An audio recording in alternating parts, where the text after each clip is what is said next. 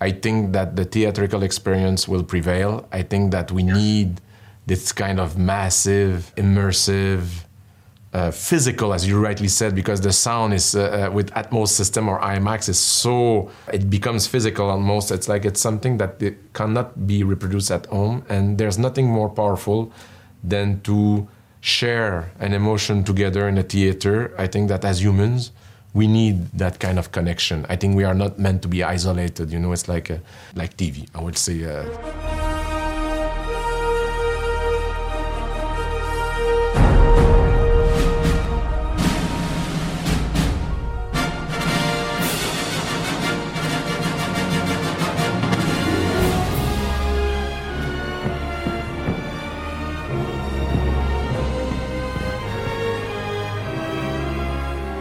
Cinemotions, der Kinopodcast mit Stefan und Jens.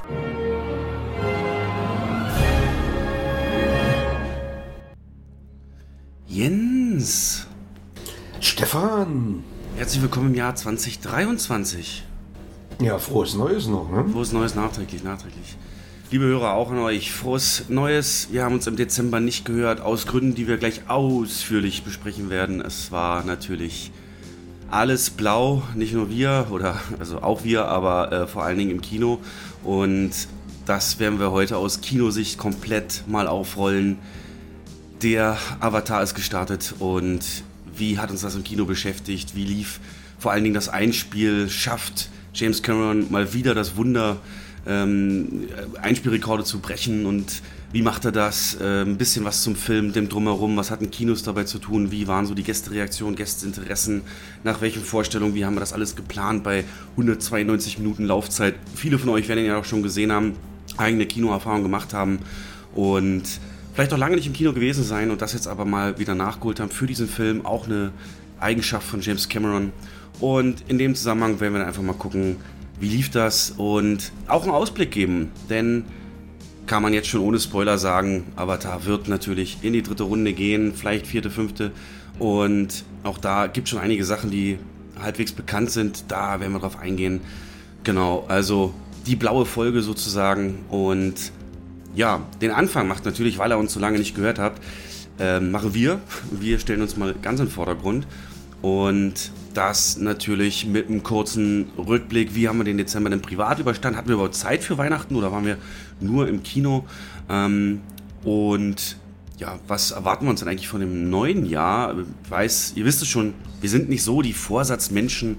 Wir haben da nicht so sehr die Sachen, die wir uns äh, auf die Fahnen schreiben. Aber vielleicht gab es ja irgendwas, was noch erwähnenswert ist. Ähm, Jens kenne ich ja nur auch schon eine Weile und ihr auch. Also ich würde sagen, klassischer Familienweihnachten, Silvester eher gering. Mich würde interessieren, Jens, hast du Böller? Es geht ja wieder. Hast du welche gekauft oder nicht? Und ansonsten, welche Note gibst du dem abgelaufenen Jahr? Ähm, wie war das für dich privat, beruflich? Bist du zufrieden, glücklich aus dem Jahr rausgegangen? Vielleicht nochmal für unsere Hörer so dein, dein Fazit vom letzten Jahr. Muss ich mich jetzt schämen, wenn ich sage, ja, ich habe geböllert? Nein, kein Shaming, kein Shaming. Ach Quatsch, kein. Ach, wir, wir machen hier kein Fingerpointing. Das ist, das ist machen. Ja, äh, habe ich, hab ich gemacht. Äh, ich habe jetzt nicht Unsummen dafür ausgegeben, aber so ein bisschen hat es mich doch in den Fingern gejuckt und dann habe ich ähm, ein bisschen was mit, mitgenommen. Meine Eltern waren ja da und deswegen ist da ein bisschen was passiert lass es raus, die Gesellschaft braucht das. du hast es. Äh, ja, genau. Richtig. ähm, ich habe gesagt, ja, ich will das Aldi auch vertreiben, das war nicht so prickelnd. War nicht so doll, ne? Nee. Ja, also privat und, und beruflich kann ich jetzt nichts Negatives sagen, alles tut die. Aber so die, die ganze Ukraine-Krise ähm, und ähm, ja, was damit zusammenhängt, ganze ja. Energiediskussionen. Und du musst dich jetzt zu Hause anziehen ne? und kannst nicht mehr nackt rumrennen. Richtig, nee, mache ich ja trotzdem. Aber, naja.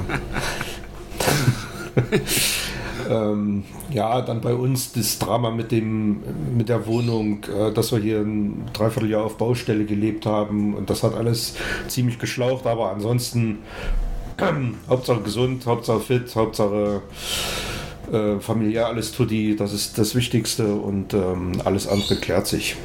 Genau, genau. Und wie ist es bei dir gewesen? Äh, ich habe jetzt auch überlegt in Vorbereitung, was gibt's da, aber tatsächlich war es ein einziges Durchschleifen zwischen Arbeit und privat hatte ich jetzt, das ist ja das erste Jahr im eigenen Haus vollständig. Das äh, ist mhm. jetzt so ein Rückblick wert gewesen, aber da hatten wir auch Anfang des Jahres viel drüber geredet und ähm, weiterhin für mich äh, Umstellungsprozess und, und dran gewöhnen. Die Verantwortung wiegt da schwer auf einem, aber auch die Freiheiten natürlich, die man hat, das haben wir schon öfter belehrt, aber ich bin froh, die Entscheidung so in der Form getroffen zu haben, auch wirklich drei Monate vom Ausbruch des Krieges. Also mit den Zinsen jetzt wäre es auch gar nicht mehr möglich. Ja, ja. Ähm, ansonsten äh, auch für mich, ja, schöne Weihnachten. Silvester habe ich gearbeitet, einmal Spätdienst direkt und äh, bis Viertel vor zwölf war ich dann bei meinen Freundinnen und so. Ähm, nächsten Tag Frühdienst, ich mag Silvester nicht, wie du weißt, und auch nicht geböllert.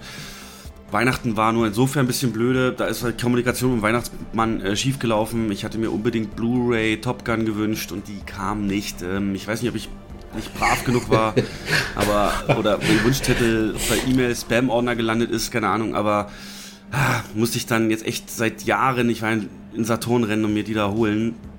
Und jetzt habe ich sie, aber ich muss dann nächstes Mal, glaube ich, wieder an Nordpol schreiben. Ähm, ah, ganz lustig, ich habe dann Kassenbon bekommen von Top Gun und da steht drauf ähm, Universal Studios, Doppelpunkt Top Gun Maverick. Na, und das ist ja von Paramount, also ich weiß auch nicht, wer da die Kassenbons programmiert, aber das war schon wieder kein guter Eindruck.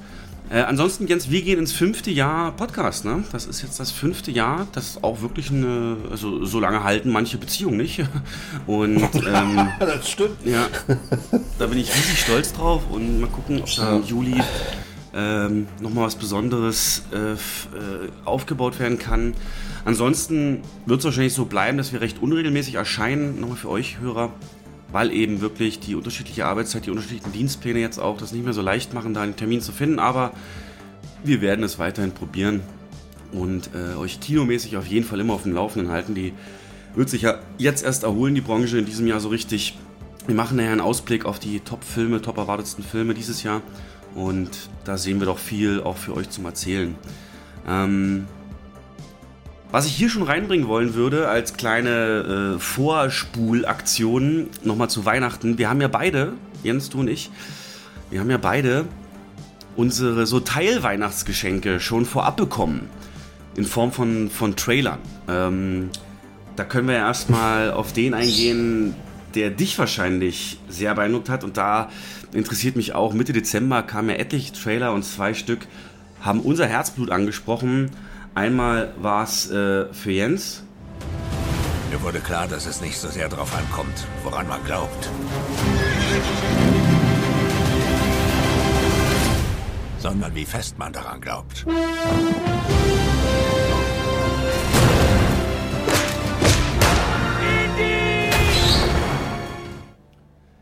Als du das bei deinem oh, YouTube. Ich jetzt schon wieder Gänsehaut. Mm.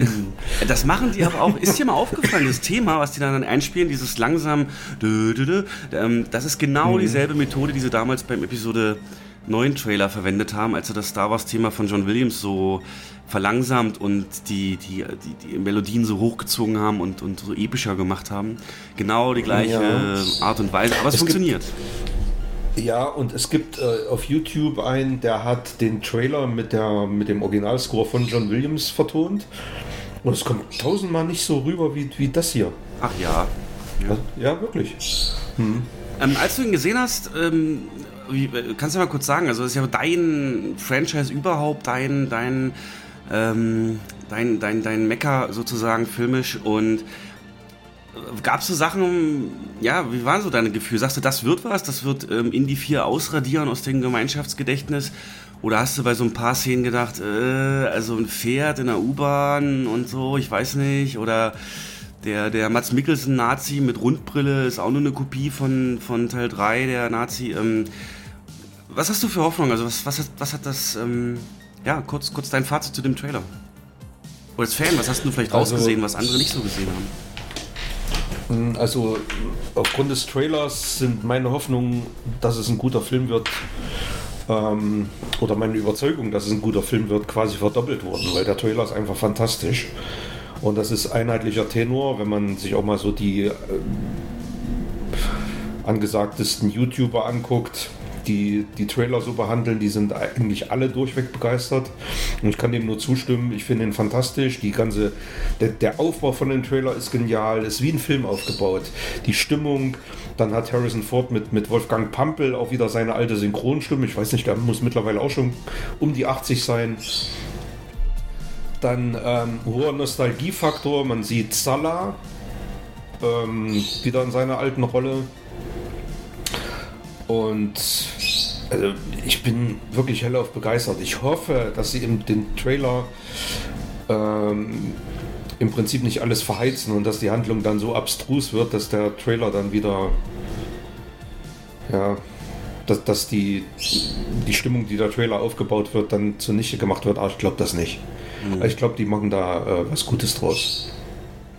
Obwohl es gibt schon wieder Gerüchte, dass es ähm, Nachdrehs gibt, ne? weil die weil das geleakte Ende wohl beim Testpublikum nicht angekommen sein soll und James Mangold hat aber verneint, dass es über, überhaupt Testscreenings gegeben hat.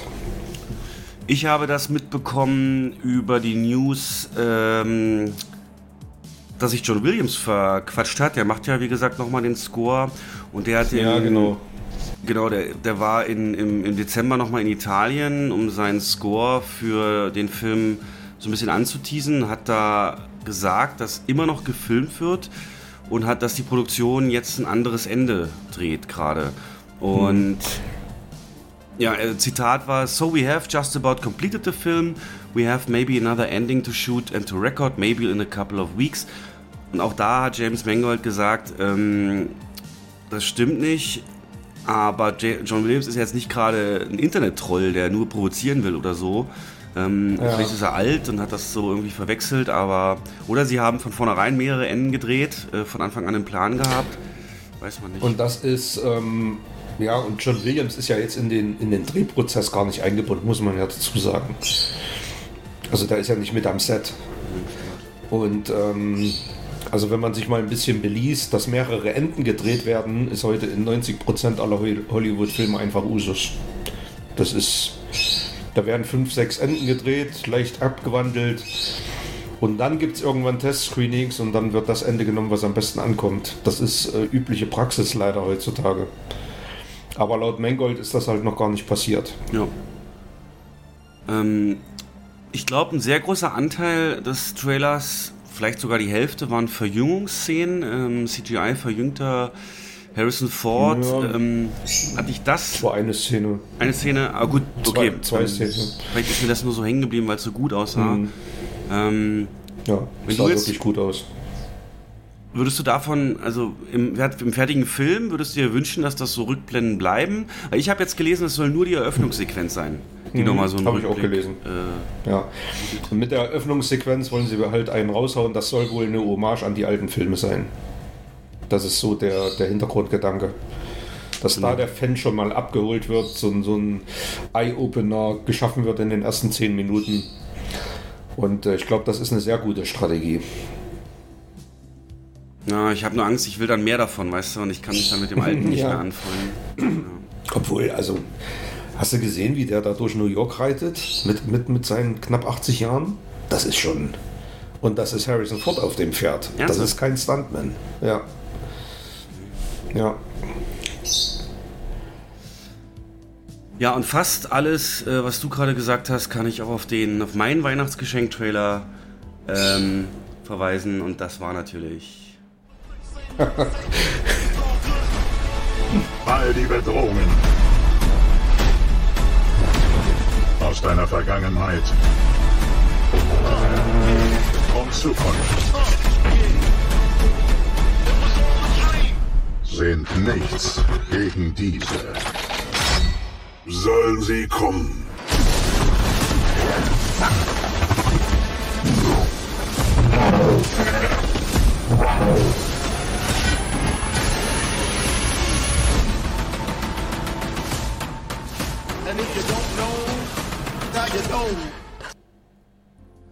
Ja, Transformers 7. Rise of the Beasts. du musst ja selber lachen. Ja, muss ich. also, Gorilla. Ähm, Ja, ja, also, äh, äh, aber was soll ich sagen? Es spricht alle meine Reize wieder an. Ähm, wir haben weiterhin den heroischen Optimus und ähm, eine neue Bedrohung, wie gesagt, und wieder so einen so einen- so einen mittelleichten Ton mit, mit, mit so neuen Transformer, die da so ein bisschen Gimmick, Sidekicks sind, wieder die Szenen, einer setzt sich ins Auto, Verwandlung während der Fahrt und das sieht einfach wieder alles so gut aus. Was mir aufgefallen hat als Fan natürlich, ähm, man ähm, hat lange überlegt, wird das eine Fortsetzung des Bay-Verse, also des, des Bay-Transformer äh, Welt, die er geschaffen hat, oder eher so Richtung Bumblebee-Welt, die, die ja mit Bumblebee äh, so eine Art Re Reboot ähm, erfahren hat. Und es wird anscheinend so ein Mix, also es sollen wohl Elemente aus beiden Welten, den Bay-Film als auch dem neuen Bumblebee, da so ein bisschen Hä? auftauchen. ja, ich- erklär mich mal ganz kurz auf. Ja, Ähm, Bumblebee spielt nicht im selben Universum wie die Transformers-Filme? Also es Doch, spielt oder? auf der Erde, aber in dem Sinne ist äh, alles, was in den Transformers-Filmen, also es ist ja ein Prequel und das so. äh, passt nicht, weil im, im Prequel kommt ja Optimus erst hier 2007, 2009 dann auf die Erde und da ist er halt schon eher da und bewacht so im Hintergrund ähm, die, ah nee, Quatsch, doch, doch, doch Bumblebee auch, ja. Äh, Bumblebee sowieso, aber eben auch äh, Optimus Prime kommt da schon vor und ich glaube, er spielt in den 90ern oder 80, in den 80ern spielt er. Und in Bay ja, passiert das ja erst in der Jetztzeit sozusagen, dass die dann über diesen Kometeneinschlag alle landen auf der Erde und nur Bumblebee ist bisher da. Vom Design her orientiert sich Bumblebee auch eher an den Comic-Vorlagen, was mir jetzt überhaupt nicht wichtig ist. Ähm, aber du siehst halt hier in dem Trailer auch, dass Optimus Prime ähm, mehr an den Bumblebee Optimus Prime angelehnt ist und wieder diese Charakteristika aufweist und nicht diesen modernen Truck ähm, als altes als als Alternativmodus hat wie wie jetzt ähm, Dings. Aber wenn er sich das Gesicht und so sieht schon sehr nah an Michael Bay aus. Also von daher, es heißt äh, ich, im Titel ja auch nicht Transformers 7 ähm, Rise of the Beast. Also von daher ähm, die Michael Bay-Elemente, Megatron, Staudamm und so, die werden wahrscheinlich nicht aufgegriffen oder Sektor 7 oder sowas, das meine ich, das wirst du da nicht haben. Es sei denn, sie nehmen es aufgrund Comicvorlage oder so auf. Wer führt denn da Regie? Ist das nicht Michael Bay? Nee, nicht mehr Michael Bay. Habe ich tatsächlich nicht auf dem Schirm, weil mir hat der Trailer gereicht, das muss ich schnell googeln, ähm, mir hat der Trailer gereicht, da werden genug Elemente mit reingenommen, Zeitlupe, die Verwandlungsszenen sehen gut aus wie eh und je. Und auch die äh, ah, Peter Dinklage spielt den Gorilla, naja, ist doch geil.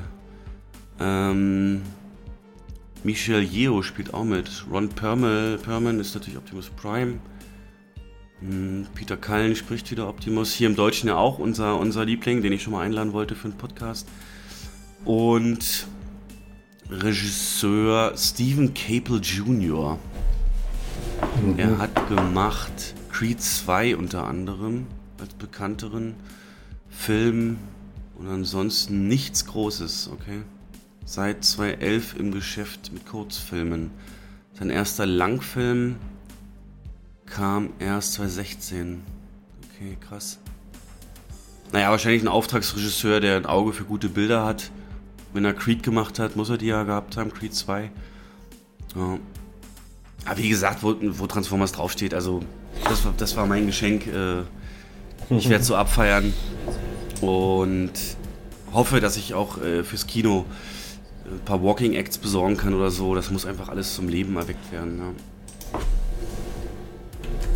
Jo, mh, Aber ansonsten halten die sich gerade mit Trailern noch äh, zurück, ne? was so Filme von aus 2023 angeht. Bis auf ein paar Ausnahmen. Ich habe gestern zum Beispiel den, den Renfield-Trailer gesehen. Hast du den schon gesehen? ich habe das Poster gesehen. Irgendwie Nicolas Cage und Vampir, ne? Ist das das? Und, und Nicholas Hoult, oder wie heißt der? Ich Ja, ich aus, spreche aus, den, aus. aus den X-Men-Filmen. ja. Genau, oder Mad Max. Ähm, der, der Trailer ist der Hammer. Der absolute Hammer. Macht so Laune. Äh, was ist denn, also Und vor das, allem Nicolas Cage als Dracula. Das ist Dracula äh, so sogar. genial. ist ja. das so dann eine Dracula-neue äh, Interpretation oder was ist das? Naja, es ist eine eher eine Comedy. Sehr brutal, sehr splatterig und Nicolas Cage voll abgefahren auf Dracula. Und ähm, dreht sich aber in erster Linie um, um Renfield, der äh, für Nicolas Cage halt ja, Material bis menschliches Material besorgen muss, damit er ähm, quasi was zu saugen hat. Sehr, sehr lustiger und, und heftiger Trailer. Musst du dir unbedingt mal angucken. Gestern erst veröffentlicht worden. Ähm, aber Nische, ne? Also kein Mainstream-Appeal, oder? Ja, schon Nische, würde ich schon sagen, ja. Ja. Na, was natürlich veröffentlicht wurde, ist ähm, Oppenheimer. Hast du den gesehen? Den neuen Ja, Christopher ich Nolan. gesehen. Kannst du da, da schon einen Eindruck verschaffen aufgrund dessen? Ja, das sieht schon, also der Trailer sieht schon richtig gut aus. Der Film wird auch gut, aber ich glaube, der Film hat ein Problem, ne? Die Story? Ja, ja, ja. Da habe ich ja auch jetzt schon viele in Kommentaren gelesen, man will sich ähm, mit dem Thema nicht auseinandersetzen, wo so ein Irrer in, in Russland gerade ständig solche Drohungen ausspricht. Ähm, hat man keine Lust, äh, sich da noch einen Film drüber anzugucken. Das könnte ein Problem für den Film werden. Ah ja, das hast du bei Top Gun auch gesagt. Ja, das stimmt, das hast, da hast du recht. Ja. Aber Aber mal gucken. ich als riesen Also, ich Nolan-Fan, ich bin ja, ich bin ja, ich habe Zweifel, Jens. Ich habe Zweifel. Ja, Weil, äh, wen spricht der Zweifel? an? Das ist, ist das jetzt ein, also es ist ja ein Biopic über eben J. Robert Oppenheimer oder zumindest die aber, Geschichte. aber, aber nicht Zweifel, dass es kein guter Film wird. Also ich habe Nolan noch nie einen schlechten Film ab, äh, abliefern sehen. Oder Zweifel, dass er am Boxoffice versagen wird. Was meinst du jetzt genau? Beides so ein bisschen. Ähm, Mit dem Okay. Hintergrund, dass ähm, also jeder andere Film von Nolan hatte irgend so einen Hook, der hatte irgend so ein naja, Mysterium würde ich es vielleicht nennen. Ähm, zum Beispiel So Dunkirk Must-See, ja. ist mir überhaupt, also den habe ich noch nicht mal geguckt vollständig, weil das auch so sich sehr nah an realer Geschichte orientiert. Sieht auch super aus und tolle Schauspieler und Kamera und so. Das wird alles hier natürlich handwerklich ohne Makel sein. Aber ich weiß nicht, ob das vielleicht sogar zu arzi-fazi wird. Ähm, mit diesem, die Hälfte des Films oder ein gewisser Teil soll ja auch in Schwarz-Weiß dann sein. Ähm, man überlegt jetzt, ob es dann ab dem Zeitpunkt dieses Tests oder vor dem Zeitpunkt, bis zum Zeitpunkt dieses Tests der Bombe ähm, schwarz-weiß sein wird. Und die, es geht ja dann darum, was Oppenheimer sich da eben an Widerständen durchsetzen musste und dann eben auch Zweifel bekommen hat, als es dann eben geklappt hat und so weiter. Aber ich weiß nicht so richtig, wird das jetzt so ein Ding, äh, so ein. Ja, also zu wenig kann ich dafür sagen. Weißt du, Tenet und so, das hatte mich sofort gehuckt. Das war ja, ja. klar, hier passiert irgendwas. Und natürlich wird er im IMAX gezeigt wegen der, oder auch braucht eine große Leinwand wegen dem, wegen der Explosion an sich. Da habe ich die News gelesen auf gamesradar.com. Er hat diese erste Nukleardetonation, also beim Test der ersten Nuklearbombe, die hat er nachgestellt ohne jeden Einsatz von CGI. Wenn man das jetzt falsch versteht, könnte man denken, äh, Nolan, äh, ist da irgendwo ein Sprengkopf aus dem Flugzeug gefallen? Nee, der hat, ähm, der hat das halt mit TNT, mit einem regulären Sprengstoff, hat er halt die Initialzündung, die ist ja dennoch sehr hell und, und kräftig und mit super Zeitlupe und so. Im Trailer sieht man auch so ein paar Elemente davon ähm, nachgestellt. Aber was für eine Schlagzeile. Christopher Nolan sagt, er hat die erste Ich- Nukleardetonation Ja, ja. ohne CGI Deswegen, also ich, ich, also ich persönlich sag dir ganz ehrlich, will den Film gar nicht sehen. ja, ich bin auch sehr unsicher. Sage ich jetzt mal so frei raus. Ja. Dann, Könnte auch äh, ein Flop da werden, eher- tatsächlich. Ja. Denn Ja, er hat dann ein Problem, noch- also- kommen wir nachher drauf. Er startet am selben Tag wie Barbie. Und äh, da hat Ah, da natürlich gibt es ja auch schon einen Trailer. Da gibt's auch gerade, da gibt's dann natürlich Konkurrenz. Ähm, Da habe ich, da hab ich gehört von meinen weiblichen Kolleginnen, ja, ja, ja. dass der in den USA wohl äh, total abgeht, der Trailer, und dort gehypt wird. Und ähm, ich verstehe es nicht. Also, ich weiß, da weiß ich auch nicht, welche Zielgruppe sollten das ansprechen. Keine Ahnung. Hast du den Trailer gesehen? Habe ich gesehen, ja. Ähm, kommt mir eher vor, als ob das vielleicht sogar in Musical-Richtung gehen könnte. La La Land vielleicht so mäßig? Ja, so, so, die, so die, die Ecke, aber welche Zielgruppe? Also Barbie, sollen da Kinder reingehen? Sieht für mich nicht so aus. Widerspricht auch der Cast. Ähm, weißt du, woran ich denken musste? Äh, an das Lied. Aqua Barbie. Barbie, Nee, Plastikbarbie. nee an, an Red Race. Ah, ja, ja, klar kenne ich den. Echt jetzt? Warum das Kennst du die denn? Szene, wo sie mit dem Auto, na, wo sie mit dem Auto durch die Wüste fahren Ja. und die Kinder ganz äh, und die Kinder ganz entzückt, ah Papa, guck mal, da ist ein Ach so, Barbie-Museum, lass uns ja, da mal natürlich. reingehen. Der beste Schnitt der Filmgeschichte. Können wir ins Barbie-Museum? Können wir ins Barbie-Museum? Schnitt. Also für alle, die es nicht kennen, Red Race, so ein Schnitzeljagdfilm, äh, Comedy, Slapstick pur, fahren sie Ja, ja. Eltern, äh, Kindern auf dem Highway durch die Wüste. Die Kinder so, Barbie-Museum, fünf Meilen ist da ein Schild. Können wir da hin, können wir da hin, können wir da hin, können wir da hin? Und dann der beste Schnitt auf so eine Nazi-Uniform und dann spricht so aus dem Off einer, Klaus Barbie war der Henker vom äh, Konzentrationslager so und so. ja. Und der, Also ist, der ist ja nicht mal sehr ausgedacht, den makaber, gab's ja wirklich. Ja, ja, sehr makaber. Es ist Ja. natürlich auch äh, quasi ein Fingerzeig auf die eigene Gesellschaft dort, ne? dass sowas da möglich ist. Das wäre hier undenkbar.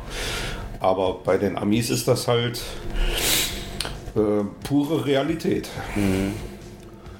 Ja, Margot Robbie sowieso ja gerade in einem Box-Office-Tief. Die hat ja jetzt äh, seit längerem nichts mehr gehabt mit großem Einspiel. Ähm, da ist wirklich die Frage, ob das der Film Hat jetzt nicht schaffen auch in kann. dem Amsterdam?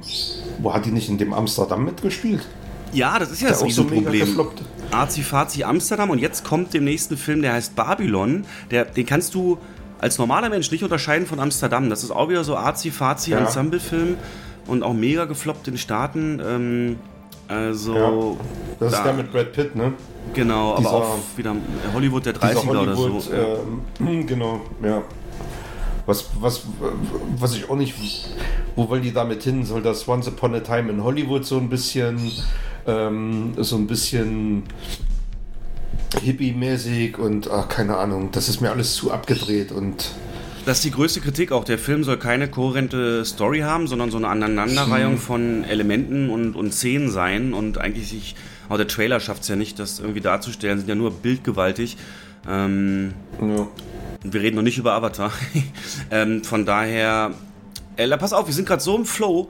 Dann lass uns doch äh, den Ausblick vorziehen auf, Ja, klar, äh, weil ja auch ein paar, paar, paar Trailers äh, vielleicht raus sind. Also das Jahr wird einen interessanten Verlauf haben. Äh, wir werden relative Ruhe haben bis, äh, sage ich mal, Ende April, Anfang Mai. Und dann geht Schlag auf Schlag, Schlag auf Schlag. Ähm, ich kann ja mal, ich habe hier so ein, so, ein, so ein Bild auch auf unserem Kanal gepostet, das äh, hat das so ein bisschen dargestellt, die wichtigsten Starts. Hm, Und im Prinzip vor Mitte Februar, wo dann der neue Ant-Man und The Wasp kommt, haben wir eigentlich nur als größeren Start Megan. Irgendwie wieder so ein Puppen-Horrorfilm. Weißt du darüber mehr? Der startet schon nächste Woche. ja, das ist, ähm, Hat er irgendwas zu tun mit Chucky oder sonst was? Irgendwie? Nee, ich, äh, schwimmt natürlich auf der Welle mit, mit Annabelle und Conjuring und so. Ähm, hab ich ich kenne mich da jetzt nicht so aus. Aber ich habe gelesen, ist in den USA äh, auf PG-13 getrimmt worden. Ist also hat eine Jugendfreigabe in den Staaten. In Deutschland hat er, glaube ich, eine FSK 16 bekommen und ist dementsprechend auch eher zahm. Also wird eher so in Richtung Smile gehen. Ähm, wird wahrscheinlich trotzdem ganz gut laufen, weil es der, einzige Gegenpart zu äh, Avatar ist für ein ja, erwachseneres Publikum gerade. Aber ich glaube, wird nichts Besonderes. Also Genau, also wir werden äh, da, wie gesagt, relative Ruhe haben. Vor ja. Ant-Man und the Wasp ähm, haben wir natürlich das Valentinstagswochenende. Und da kündigt sich ähm, ein Konkurrent für James Cameron an, der da heißt James Cameron. Es gibt auch so geil bei Inside Kino so eine Auswertungstabelle James vs. Cameron, ne, wo sie seine eigenen ähm, Filme so gegenüberstellen. Gehe ich nachher nochmal drauf ein, wenn wir auf Avatar kommen. Auf jeden Fall wird es einen Titanic Re-Release geben über das Valentinstagswochenende. Ich glaube, das wird nur so ein Kurzeinsatz werden, kann, kann mich aber auch irren. Auf jeden Fall kommt er rund um Valentinstag. Natürlich wird er die IMAX und die großen Seele dann ähm, für sich beanspruchen. Und wahrscheinlich wird man es auch bewerben, nachbearbeitet wie Avatar oder so. Was anderes würde keinen Sinn machen. dass er den vielleicht auch nochmal beschleunigt haben mit HFR oder, oder auf jeden Fall nochmal aufbereitet. Und wird ein Hit, sage ich jetzt Ja, schon. Das wird wieder voll. Das ist einfach so. Ein 3D, ähm, eine 3D-Konvertierung hat er ja bekommen und zwar eine richtig gute. Also vor ein paar Jahren ja schon. Und weißt du, was sie jetzt nochmal machen wollen oder ist es einfach nur wieder genau das? Hast du da was gelesen? Nee, keine Ahnung. Auf alle Fälle ist das die 3D-Fassung, die wir da im Kino hatten vor ein paar Jahren, die sah fantastisch aus. Also das war, das sah tausendmal besser aus als manch neu gedrehter 3D-Film. Genau. Also wer das noch nicht gesehen hat im Kino, der ähm, sollte sich das nicht entgehen lassen, weil im Heimkino ist 3D tot und das ist die quasi die einzige Möglichkeit, den Film da zu sehen. Ich guck mal kurz, ob ich irgendwas sehen kann. Für 2023. 25 Jahre Jubiläum ist der Anlass. Meine Güte, sind wir alt. Und es wird eine Remastered-Version in Kino mit 3D, 4K HDR und High Framerate geben. Ja. Okay. Obwohl bei dem Film HFR weiß ich nicht. Ah, bei Avatar ist es ja, das sieht richtig geil aus, ne, muss ich schon sagen. Aber in so einem Film, der anderthalb Stunden eigentlich ähm, keine Action-Szenen hat, finde ich es überflüssig. Ich bin da prinzipiell kein großer Fan davon, muss ich sagen. Weil dieser TV-Look da erzeugt wird. Gehen wir nachher auch nochmal drauf lass ein. mich gerne eines Besseren. Ja, ja, genau. kann ich dir dann auch noch mal ein paar Sachen zu sagen, wie ich das erlebt habe. Ähm, dann, wie gesagt, neue Marvel-Film, bleibt alles Geld im Hause Disney. Ähm, Quantum Mania, wo zum ersten Mal dann der große Big Bad Boy dieser Phase ähm, einen Leinwandauftritt haben wird. Hat er schon in Loki gehabt. Ähm, Kang, der, der bleibt oder irgendwie der, der who, who, he who remains. Ach, ich weiß es nicht. Es ist kein Thanos und ähm, glaube, Marvel hat ein ernstes Problem. Da haben wir schon öfter drüber geredet. Es wird trotzdem gute Unterhaltung, die ich mir auch gerne angucke. Dann kleinere Filme. Ende Februar Cocaine Bear. Hm? Aber den, den Trailer hast du gesehen, ne? Ja, habe ich gesehen. Viel zu viel CGI für mich. War für mich. Äh, Also, ich finde, ähm, kurz, oh oh. ich habe doch hier noch die ähm, Kühlbox laufen von Weihnachten zu. Silvester. Und äh, die wollte ich rausziehen und habe aber einen Stecker vom Rechner gezogen. okay. Ja, Leute, für euch war das ein harter Cut. Ähm, ich Ja. lasse das drin, den Grund, äh, damit Jens sich da immer schämt. Nee, wir waren bei äh, Quantumania. Du hast irgendwas gesagt, äh, Trailer gesehen. Ich sag, ja, habe ich gesehen. Und dann wolltest du gerade irgendwas sagen. naja, ähm, der Trailer ist irgendwie komisch aufgebaut, finde ich. Also er geht so los, so düpp, düpp, düpp. Ant-Man geht so durch die Straßen, Ja. wird so als mit Spider-Man verwechselt. Ja, danke Spider-Man. Und das ist so, so, so voll Comedy-mäßig. Und dann bekommt der Trailer ein, eine 180-Grad-Wende, als sie in die Quantenebene da gesaugt werden. Und da wird es richtig ernst dann, ne? Genau, um mal Also- diesen Bösen das Gewicht zu geben, den neuen. Ja. Man sagt ja, dass dieser Film oder Ant-Man war ja bisher mehr so ein Sidekick, so äh, witzig und so, genau wie dieses Intro halt von dem Mhm, Film, genau. von dem Trailer. Und ich glaube, man will ihm jetzt auch eine ernste oder bedeutende, schwere, ähm, also einen größeren Teil geben an Wichtigkeit im Sinne von, ähm, äh, weißt du, was ich meine? Also, dass der jetzt auch entscheidend ist für, für irgendwas zu retten und so, und nicht nur, nicht nur mit, mitläuft sozusagen. Ähnlich wie jetzt Rocket. Rocket wird ja auch äh, bei Guardians 3 wird er ja auch ein, äh, eine Backstory kriegen, die ihn nicht nur zu diesem sprücheklopfenden Typen macht, sondern eben seine schwere Kindheit und so zeigen wird oder was das da wird. Ähm, genau. Ja, aber hm. ich meine, wir als Kinomenschen haben es da einfach, da reinzugehen. Aber ich weiß nicht, ob das jetzt jeden Marvel-Fan noch ansprechen wird. Wird wieder zwei Wochen gut laufen und dann. Marvel hat ja sowieso gerade ein Problem, so ein Identitätsproblem, finde ich. Ja. Dann kleinere Filme im Februar noch Cocaine Bär. Ich glaube, da geht es um Koki Ko Kokain-Suchbär oder so, der das sich dann selber dann bedient. Nee. Keine Ahnung. Weißt du mehr? Nee, da, Ja, ich hab, da habe ich ein bisschen was gelesen, weil ich habe die Liste, die du geschickt hast oder die du vorgestellt hast, die habe ich auch meinen Kollegen einen Tag vorher schon gezeigt Ja. und habe mal gefragt, ja, was glaubt ihr denn, was so die Top 3 sind und die Flop 3? Und ähm, alle haben sich so amüsiert über den Kokainbär. Und das ist wohl eine wahre Geschichte. Das ist wohl ein Bär, der, ähm, ich glaube, da aus einem Flugzeugabsturz irgendwie etliche Kilo Kokain und der frisst das. Oder, oder konsumiert das dann und ist dann auf Droge. Greift er Und, Menschen an, ähm, aber in welche Richtung das jetzt geht, auf alle Fälle ist die, die äh, Regisseurin, nee, war das, das war doch die Elizabeth Banks, glaube ich, die eher so im Comedy-Fach unterwegs ist.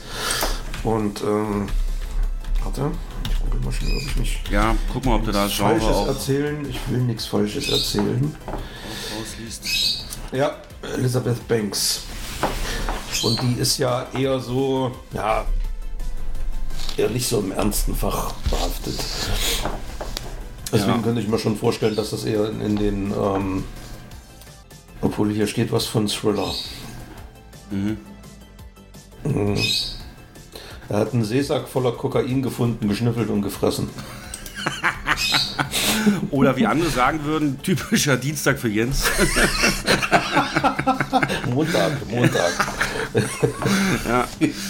ähm, aber Ja, keine Ahnung, welche sind wir uns das einig, geht. das, wird kein Mainstream-Ding. Das wird gehypt um hier bei TikTok nein, nein. Und, und, und aber äh, so wie Hardcore Ja. Henry damals. Das wird so ein Liebhaber-Ding. Und Ja. Ähm, Ach, ich sehe gerade, da spielt Ray Liotta mit. Ach, Der nee. ist doch leider, leider gestorben, ne? seine letzte Rolle dann wahrscheinlich. Voriges Jahr, möglich. Und Alden Ehrenreich, der ja den jungen Han Solo gespielt hat. Ja. Naja, mal gucken. Genau, dann äh, Creed 3, in der Serie bin ich gar nicht drin. Weiß nicht, ob Rocky-Fans das anspricht oder auch nicht. Äh, ich bin da storymäßig nicht verfangen, habe keinen der Creed-Filme gesehen.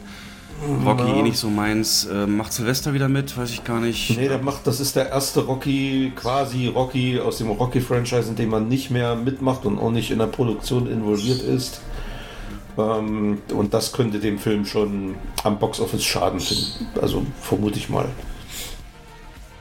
Hm, ja. Stallone ist immer so ein Zugpferd für diese Reihe gewesen und ähm, da, ich denke mal, da wird schon was fehlen. Dann Scream 6 im äh, Mitte März. Äh, Again. ich, ja, genau. Habe ich jetzt auch nur ein Poster gesehen, das total komisch ist. Ähm, Serie für mich auch tot. Am 17. März versucht DC nochmal mit Shazam, Fury of the Gods, wo ja der einhellige Konsens ist, dass ähm, die neue Führungsriege bei Warner bzw. James Gunn als DC-Verantwortlicher, haben wir letztes Mal drüber geredet, jetzt nur noch nicht sagt, dass auch der eingestampft wird. Ich meine, die haben Hen- Henry Cavill, haben sie Tschüss gesagt. Es gibt mega Beef mit The Rock, äh, mit Dwayne Johnson, weil er den Black Adam so als erfolgreicher darstellt, als er war und alles davon schwimmen sieht, das Mitspracherecht, den Kampf gegen Superman nicht kriegt und so. Ähm, Und jetzt denkt man, man wartet jetzt bloß noch, bis dieser Film raus ist, um auch Shazam, Schauspieler und Reihe zu sagen, nee, wir machen hier einen Reboot, einen Cut. Äh, ja, halte ich für sehr wahrscheinlich, weil du guck dir den Trailer an. Im, im Shazam-Trailer siehst du ähm, Aquaman, du siehst Ben Affleck Batman und davon, die wollen sich doch von allem trennen. Und das würde dem ja widersprechen, wenn sie den so aufrechterhalten. Da kann schon was dran sein, ja. Dann Ende März John Wick, der Teil 4. Wie stehst du dazu? Sagst du, komm, lass gut sein, Keanu, langsam mal? Oder ist alles erzählt? Oder sagst du, nee, gib mir so geil choreografierte Schuss-Action? Ja, äh, von mir aus kann der John Wick 25 machen, gucke ich mir alle an. Okay. Und ähm, er sagt ja, ich weiß nicht, ob er übertreibt, aber er sagt ja, John Wick 4 äh, ist im Vergleich zum dritten nochmal deutlich härter. Ähm, also wie das gehen soll, der war ja schon teilweise grenzwertig, der dritte. wobei und das da ja CGI-Blut immer mehr störend wurde für mich im dritten. Ähm, Ja, aber da sind schon einige Szenen drin, die vor ein paar Jahren nicht durch die FSK gegangen wären. Und äh, ja, bin ich mal gespannt. Ne, da auch ein äh, Serien-Spin-Off in der Mache namens Continental, wo es dann eben um dieses Hotel geht, was ja mit der eigenen Währung, des eigenen Subkosmos da nur für Auftragskiller ähm, sehr prominent vorgestellt wurde und da freue ich mich jetzt tatsächlich mehr drauf. Dann Ende März Dungeons and Dragons, das ist wieder für uns Gamer mehr interessant. Das ist ja eine, eine Rollenspiel, Pen-and-Paper-Vorlage, wo es aber eben auch viele Computerspiele in dem Rahmen gibt, also Mittelalter, Fantasy-Action. Und jetzt musst du mir sagen, am 1. April wird das ein Scherz oder nicht? Evil Dead Rise. Ähm, die Evil Dead-Reihe hat ja einen Platz in deinem Herzen. Was passiert denn bei Rise? Ist das ein Reboot, Remake? Ist das eine Fortsetzung? Ich habe da gar keine Ahnung. Es ist eine Fortsetzung, die aber quasi eine andere Location hat. Die spielt in einer Großstadt. Und der Trailer ist auch jetzt erst veröffentlicht worden vor ein, zwei Tagen. Sieht für mich richtig genial aus. Aber hat natürlich nichts mehr mit den Anfängen zu tun. Also das ist, geht dann schon eher in die ja, in die Ecke der modernen Horrorfilme und ist auch nicht mehr so mein Ding. Ähm, so Backwood-Horror, so ne, wie Evil Dead mal angefangen hat als äh, quasi Studentenprojekt von Sam Raimi mit äh, eigenen Mitteln finanziert und, und improvisiert und das hat Charme, das hat, kann man sich heute auch noch gut angucken. Und mit einem Lächeln auf den Lippen, äh, ne, wenn man sich die Effekte von damals anschaut, aber die waren halt vor 40 Jahren mega skandalös und führten ja in Deutschland auch zu einer Beschlagnahme des Films bis vor ein paar Jahren. Und ähm, aber er ist hier involviert, also er produziert das Ding und ähm, Ah, darauf gebe ich schon lange nichts mehr, seit James Cameron die ganzen neuen Terminator ja, mit produziert deswegen, hat. Also wenn, man, also wenn man sich den Trailer anguckt, sieht das eher so nach Mama aus, Conjuring, aber äh, also ich gucke mir auf alle Fälle an, weil ich die anderen Teile mag und ich mochte übrigens auch das Remake sehr. Also das war ja ähm, ein richtig gutes Remake vor ein paar Jahren. Evil Dead. Und jetzt, Der- wenn du jetzt nicht in der Film Branche arbeiten würdest, äh, glaubst du, der Name zieht noch? Wenn du dich jetzt Also noch ich nicht so in der Tiefe damit beschäftigt hättest? Ja, also ich glaube ja, aber unabhängig davon funktioniert Horror ja momentan richtig gut. Ähm, und ich könnte mir durchaus vorstellen, dass das ein Box-Office-Erfolg wird. Im Horrorrahmen, ja. ja. Ja, und der Trailer, den hat Studio Kanal vor zwei Tagen veröffentlicht, da ist schon eine Million Mal geklickt. Und das Oh. ist für so ein Horror, ja. Und das ist für so einen äh, Film schon eine Menge. Ja. Ja. Der deutsche oder der internationale? Welcher? Eine Million. Äh, Muss der internationale Moment, eigentlich Jetzt sein. muss ich mal gucken. Ja, ja, ja, ja, UK. UK. Aber auch da kommen Fans auf ihre Kosten. Fans ganz anderer Art haben dann eine Woche später den Super Mario Bros. Film, Animationsfilm im Super Mario Universum. Das ist natürlich die Kultmarke überhaupt. Ähm, Und das wird ein Hit, oder? Das wird, äh, das geht, das wird, das wird so, also es hat die Chance, so ähm, Pixar Ice Age Niveau zu erreichen. Ähm, weil das ist einfach so wiedererkennbar. Es kommt viel auf die Synchro drauf an. In den USA kriegen die gerade Feuer, weil Chris Pratt als Synchronsprecher von Mario halt Chris Pratt Stimme macht und das überhaupt nicht rüberkommt. Äh, und nee, ansonsten könnte natürlich auch schief gehen oder sag ich mal nicht schief gehen, aber so in diese Ralf Reichts Ecke nur reichen. Das war ja auch schon sehr Ja, glaube ich nicht. Dafür ist die Marke zu Glaube groß. ich ne? nicht. Und die Marke ist zu groß. Und ähm, das ist eigentlich der erste, der erste Animationsfilm, der das, der das Spiel aufgreift, oder? Stimmt, Ist- mein großer. Es gibt ja den, den, den, ähm, der lief ja bei Schläferz, glaube ich, sogar der Super Mario. Mit, Äh, ja, warte, warte. Ähm, der äh, äh, Hoskins. ja, ja, Bob Hoskins. Hoskins. ja, ja, genau. Ähm, das ist, glaube ich, die einzige Verfilmung bislang und äh, ich glaube fest an den Hit. Und man merkt ja auch die Reaktion, also, der läuft ja auch bei uns vor Avatar, äh, der Trailer. Und gerade in den Nachmittagsvorstellungen, wenn so die Teenies, Kiddies drin sitzen, die gehen da voll ab. Yeah, geil. Und Okay. Ja. Na, weil mit der Switch auch etliche Mario-Spiele halt da sind. Richtig. Mhm. Ja, Also auch aktuell ist ja kein altes Franchise, was irgendwie nur wir Älteren kennen noch. Ja. mhm, genau. Genau. Das ist, glaube ich, auch dann vor Ostern. Ähm, also Osterpublikum passt perfekt die Terminierung. Dann äh, im Mai geht's weiter und das wird für uns im Kino extrem herausfordernd. Wir haben im Zeitraum von immer zwei oder eine Woche Abstand erst Guardians 3, Fast and Furious 10, und dann die Realverfilmung von Ariel, die Meerjungfrau. Ähm, und dann Anfang Juni direkt Spider-Man und eine Woche später Transformers, eine Woche später The Flash, eine Woche später den neuen Pixar, eine Woche später Indiana Jones, zwei Wochen später Mission Impossible, eine Woche später Barbie und Oppenheimer, eine Woche später The Marvels. Also man kann sagen, es ist ein Kino-Sommer par excellence. Die Frage ist halt, wird es da noch Verschiebungen geben? Welchem Film, du hast ja die Umfrage gemacht, traust du da am meisten zu? Auf welchen freust du dich selber am meisten? Das ist ja ähm, eine Riesenauswahl für alle was dabei. Ähm, ja, ich habe also man kann sich ja kaum auf einen Film konzentrieren, dann kommt schon der nächste so, ne? Das ist ja, mhm. ist ja, ist ja Wahnsinn. Ähm, also mal kurz von meiner Seite, Guardians, ja, freue ich mich drauf, wird, wird geguckt, ähm, wo es auch spannend wird, wohin die Reihe geht. Fast für viele Szenen hängt für mich alles am Trailer. Ähm, wie, wie, wie der, welches Thema der dann einschlagen wird. Bis jetzt ist ja nur ein Poster veröffentlicht. Die Meerjungfrau, das wird zwar kein König der Löwen, aber ähm, allein durch die Besetzung wird er halt im echten Leben auch diskutiert werden und dann vielleicht Leute anziehen. Spider-Man Across the Spider-Verse, ähm, also diese Nachfolge des Animationsfilms, hat eine riesen Fangemeinde, wird aber nicht an die Realfilme rankommen. Dann natürlich Transformers, Film des Jahres, 3 Milliarden, tschüss James Cameron.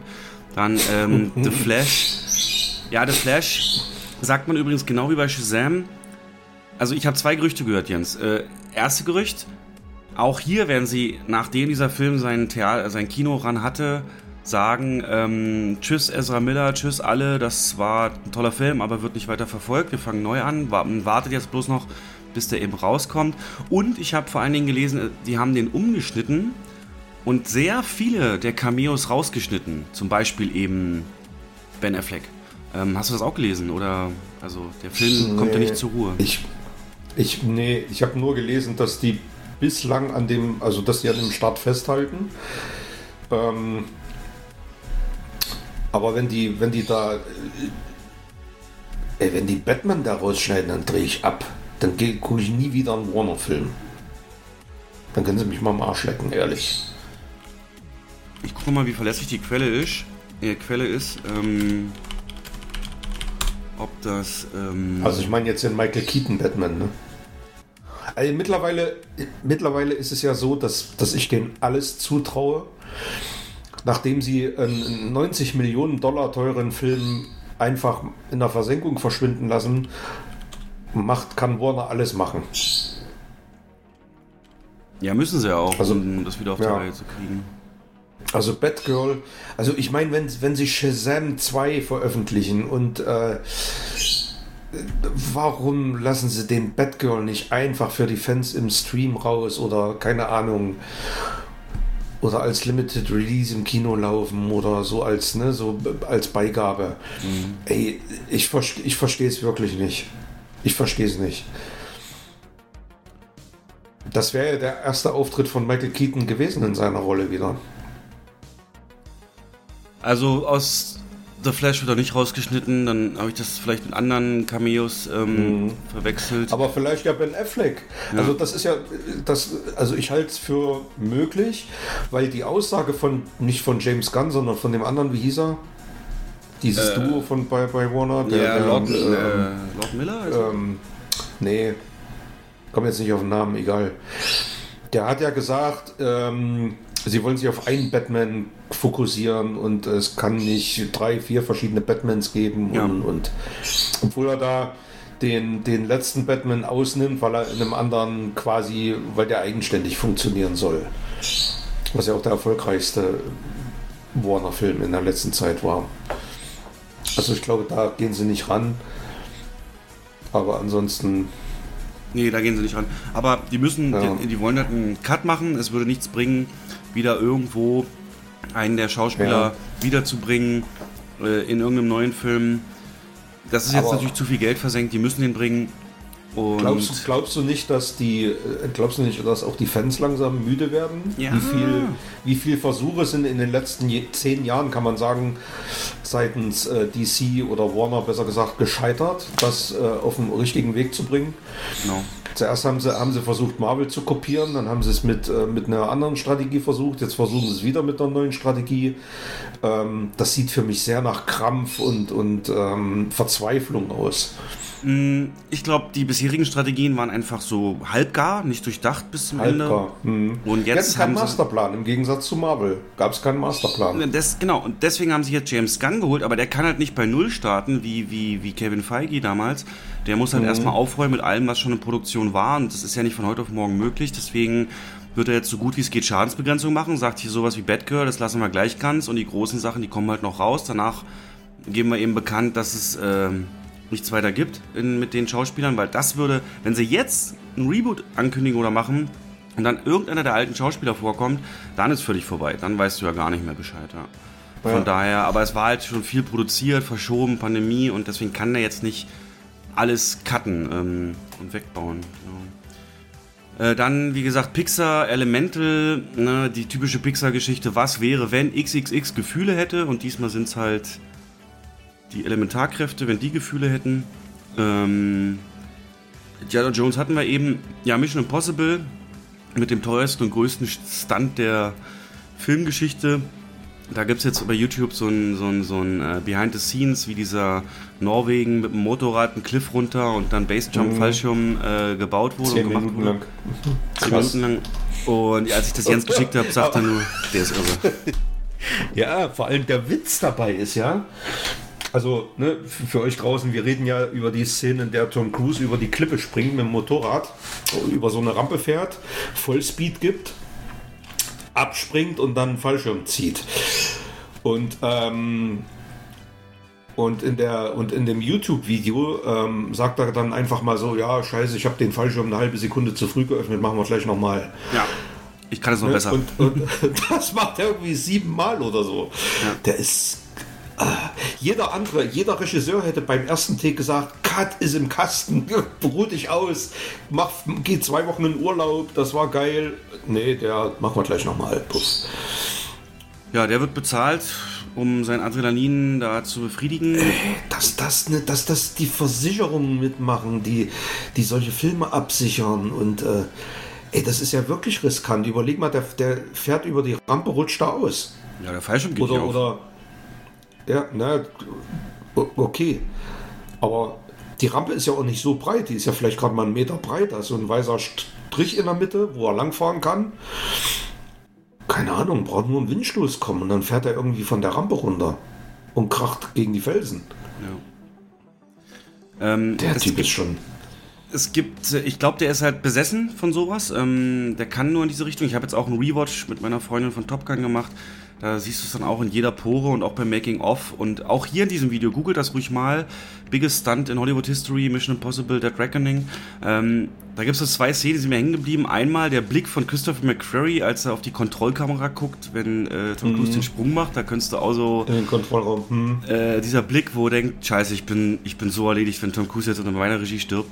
Ähm, aber vor allen Dingen, äh, er macht ja nicht nur den Jump da sechsmal, er hat ja vorher auch äh, Fallschirmsprünge 600 Mal oder so geübt, also jede einzelne Komponente hat er mehrfach geübt und dann haben sie ihn irgendwann so nach einem Probelauf und, und dann, dann sagt er so, ey, we have to do better, we do it for the audience. The audience will judge us. Oder so, das geht hier nur ums Publikum. Ja, das ja. Publikum wird alles sehen, ob wir irgendwas vorspielen oder Abkürzungen nehmen. Wir machen das fürs Publikum und das will ich, dass das echt und super wirkt. Und das glaube ich ihm auch. Ja, das macht er.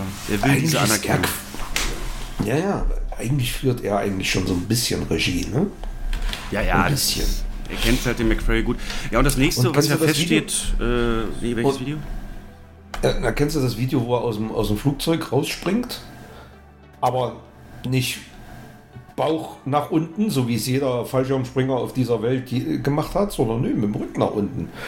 Der jumpt raus und fliegt einfach mal mit dem Rücken nach unten so ein paar Minuten und bedankt sich bei seinen Fans für die Einspielergebnisse von Maverick. Echt? Nee. Hast du das nicht gesehen? Nee, ja, das war so geil und vielen Dank für, äh, ja, ne, wünscht halt frohes Fest und, und guten Rutsch und äh, danke für ein fantastisches Jahr und ihr habt Maverick so nach vorn gebracht, danke Fans und der, während seines Sprungs bedankt er sich bei seinen Fans. Aber wie gesagt, er fliegt mit dem Rücken zur Erde. runter. Also Kein Fallschirmspringer auf dieser Welt würde das machen. ja. Ja, also eigentlich, es muss eigentlich passieren, dass er irgendwann mal bei so einem Stunt stirbt. Das äh, kann nur die logische Konsequenz sein. Ähm, Stefan. nee, aber also das würde natürlich passen zu allem. Aber was ich sagen will, das nächste steht ja fest, ne? ISS und ein Außeneinsatz. Er geht also außerhalb der ISS und wird da gefilmt. mal gucken. Und man darf bei, bei all dem nie vergessen, der Mann ist 60. So aussehen mit 60. Ne? Ja, man mag äh, von dem denken, was man will, ähm, aufgrund seiner, ja, aufgrund seiner Verwobenheit in diese ganze Sektenscheiße da. Aber als Schauspieler zoll ich dem großen Respekt. Und ähm, seine Filme sind halt so mega unterhaltsam. Ich Ja. glaube, das kann momentan kein anderer Schauspieler vorweisen. Genau, das, der hat sich da etabliert als Garant. Das wird ein, Ja. so wie die ersten Marvel-Filme, wenn du da ein Marvel-Logo hattest, wusstest du, das wird gut. Und äh, jetzt, jetzt halt das. Und das ist ja nur Teil, Teil 1 dieses, des neuen Mission Impossible. Ja, Wo ich und ich glaube, das wird ein Mega-Hit. Das wird vielleicht so ein Kopf-an-Kopf-Rennen mit ähm, Fast, Fast 10 äh, von den Einspielergebnissen her. Mit welchem Film? Ich hab's nicht verstanden. Fast and Furious 10. Ach so, fast. Ja. Ja, ich war ja ganz überrascht. Top Gun war ja der erste 100-Millionen-Start für Tom Cruise. Ich glaube, das wird jetzt aber eher die Regel, gerade bei den großen Franchises. Ja. Ähm, dann, wie gesagt, zwei Wochen hat der Luft zum Atmen. Ne, eine Woche nur. Und dann kommt Barbie Oppenheimer im Doppelpack, hatten wir eben schon. Dann The Marvels, ähm, wo halt Captain Marvel und Miss Marvel ähm, zusammen einen Auftritt kriegen. Sollte eigentlich mal der Captain Marvel 2 werden, aber da haben sie gemerkt, uh, die mag ja gar keiner und haben das dann verändert. Interessiert mich 0,0. Dann scheint es einen Teenage Mutant Ninja Turtles Film zu geben, namens Mutant Mayhem, habe ich noch gar nicht mit beschäftigt. Dann nochmal zwei Marvel, äh, DC-Filme, Craven und äh, ein ohne Titel, wusste ich mal. Ähm, und dann geht die Wintersaison los, am 3. November bei uns am 2. mit Dune Teil 2. Und dann Mitte Dezember auf dem Slot, den dieses Jahr Avatar 2 hatte, kommt Wonka. Die Geschichte des jungen Willy Wonka wird da erzählt. Und am 20. nochmal kurz vor Weihnachten das Ghostbusters Sequel-Sequel, also ein neu- neuer Ghostbusters. Ähm, Ganz, ganz frisch angekündigt gerade. Ne? Untertitel ist, aber glaube ich, Firehouse, ne? oder wie ist der Untertitel? Mhm, Firehouse und äh, die beginnen jetzt erst im März mit dem Dreh. Was? Dann kann das doch niemals klappen. Doch. Ja, ja. Dann haben wir zwischen den Jahren aber keine Ruhe wie dieses Jahr, sondern am 25. kommt dann nochmal der neue Aquaman, The Lost Kingdom. Also Wasser bleibt ein Thema zu Weihnachten. Aber jetzt nicht so der Überhit, nicht so der Über, Über, Überhit. Es werden viele gute, viele starke Filme kommen, gutes Programm für viele. Aber das wird nicht der eine Film, der alles dominiert, wie jetzt äh, eben Avatar. Irre, irre, irre. Also massiv für dich, sagst du, ähm, Evil Dead und Mission Impossible, oder was? Nee, also mein First Must See ist John Wick. Indiana Jones. Ah, okay, ja, logisch. Indiana Jones. Dann kommt Mission Impossible. Hm. Also die, auf die beiden Filme freue ich mich am meisten dieses Jahr. Ja, werde ich natürlich auch, auch entsprechend drin sitzen. Jo, das war ähm, der kleine Ausblick. Dann ähm, ganz kleine News, äh, drei Stück noch an der Zahl, die ich gefunden habe. Weil wir es gerade hatten, es scheint jetzt langsam wieder Normalniveau in die Kinos zu kommen, von Filmstarts her. Und Amazon will da mitspielen, hat bekannt gegeben, die wollen eine Milliarde Dollar im Jahr für Kinofilme, explizit Kinofilme investieren. Finde ich super. Da auch, ähm, obwohl es ein Streamer natürlich ist, da auch über Amazon Studios noch einen neuen Player am Markt zu haben. Und äh, Filmstories.co.uk hat gemeldet, äh, ähnlich wie wir es eben hatten bei DC, dass die so ein bisschen planlos und dass man das Gefühl hatte, da passt nichts zusammen und so weiter. Das hatte man ja bei Star Wars auch. Also als man 7 gedreht hat, stand überhaupt noch nicht die Story für 8 und 9 fest, was man ja dann deutlich gemerkt hat. Und Ja. jetzt wurde bekannt gegeben, Lucasfilm schmiedet einen Fünfjahresplan für die nächsten Star Wars-Filme. Es sind ja alle Großprojekte abgeblasen. Und jetzt will man einen Fünfjahresplan ausarbeiten, was definitiv die richtige Wahl ist. Ähm, ich vermisse Star Wars so langsam im Kino, muss ich auch ehrlich sagen. Äh, Ich hätte wieder Bock drauf. Ähm, Andor hat gezeigt, äh, was da geht, äh, vom Storytelling her, als auch optisch das zu integrieren. Ich habe, ähm, ach so, weil wir jetzt gerade drauf kommen, ich habe Andor noch nicht durch. Ich habe hab, Folge 5 durch, das ist das Wichtigste. die habe ich, die hab, bis dahin habe ich geguckt, bis Folge 5. Aber ich bin jetzt, habe jetzt nicht so, bin jetzt nicht so gehypt wie du. Also ich kann das schon nachvollziehen, ich kann das verstehen und äh, finde es auch gut, aber ich finde schon extreme Längen teilweise. Oder Die ersten vier Folgen ziehen sich schon sehr, finde ich. Ja, die ersten drei, mit denen hatte ich auch Probleme. Also, Stimmt. Das ist schon, das hätte man schon straffen können. Also hätte man locker in zwei Folgen packen können, was da in vier Folgen passiert.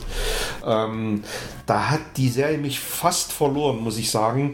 Und weil du meintest, die fünfte Folge wäre so gut, habe ich halt durchgehalten. Habe jetzt noch keine Zeit gehabt, weiter zu gucken. Werde werd ich aber definitiv machen, weil es interessiert mich natürlich schon, wie es weitergeht. Hat die fünfte denn, Aber äh, hat die dann die Vorschusslorbeeren erfüllt oder hättest du da auch mehr erwartet? Die war, ja, die war zumindest optisch schon ein mega Highlight und ähm, also ich mit der fünften Folge war ich, war ich, war ich zufrieden, aber davor kann ich, deswegen kann ich schon nachvollziehen, dass die Serie nicht so ein großer Erfolg ist. Also das wird vielen so gegangen sein, die nach den ersten zwei Folgen gesagt haben, nee, ach, und Ja. nicht weitergeguckt haben. Das stimmt, der Einstieg ist ein bisschen unglücklich. Ähm, Wobei es natürlich auch sagt, wie sehr wir an diese clicky bunti Action hetzi hetzi Star Wars Filme gewöhnt sind. Denn was du hier hast, ist nichts anderes als ähm, du hast Politik im Star Wars Universum, du hast Intrigen, Ja. du hast Rebellion. Nicht gleich mit den großen Moves, sondern eben auch die am intern querelen und so dieses diesen ganzen Aspekt, der nicht so beleuchtet wird. Nicht ein Lichtschwert in der ganzen Serie, also ja, kann ich verstehen. Ja, aber ist das Star Wars? Ist das Star Wars? Also es ist definitiv, ja, es ist definitiv nicht das Star Wars, was ich als äh, quasi Jugendlicher kennengelernt habe. Das war ähm, Space Oper, Weltraum-Action, das war eigentlich sogar Fantasy mit einem sehr hohen Anteil an Fantasy und der ist hier ja völlig ähm, verloren gegangen. Also Den gibt es ja quasi gar nicht. ja. Humor kommt überhaupt nicht vor. Die ist ja komplett humorlos, die Serie. Ähm, sehr ernst, sehr bodenständig und Intrigengespiele. Das ist schon interessant, wie die da auch in dem, in dem imperialen, ähm, ne, wenn, wenn sie da zusammensitzen und Strategie besprechen, ähm, wie die auch untereinander sich alle hassen eigentlich und jeder auf dem, auf dem nächsthöheren Posten geil ist und ähm, Wie die, bei den Meetings bei uns im. Kino, ne? Ja, so ungefähr. das stimmt. Ja. Äh, Weil du es gerade sagtest, also ich würde sagen, mal Brainstorming. natürlich ist es nicht Star Wars, wie du es kennengelernt hast, denn die Filme haben für Ja. so eine, ich würde es vielleicht beschreiben, es ist so das Ambilight für Star Wars. Das bemalt äh, den Hintergrund, das, das zeigt ähm, Teile, Aspekte des Universums, das diese Ja. Space Opera etabliert hat, viel ausführlicher. Und jetzt muss jeder für sich wissen, ist genau, also ich bin total darauf abgegangen. Ich hätte mich super, interessiert mich das, wie funktioniert das Imperium, der Geheimdienst ähm, Aber- eigentlich und so. Aber um, warum bist du drauf abgegangen? Weil. Und ich kann mich an, an frühere Gespräche erinnern, die wir gef geführt haben. Und du hast immer gesagt, alles, was das Imperium betrifft, interessiert dich. Ah, und so deswegen trifft die. Ja, ja. Und deswegen trifft die Serie voll deinen Nerv. Ja. Das ist ja genau das, was du ähm, quasi sehen willst, schon seit Jahren.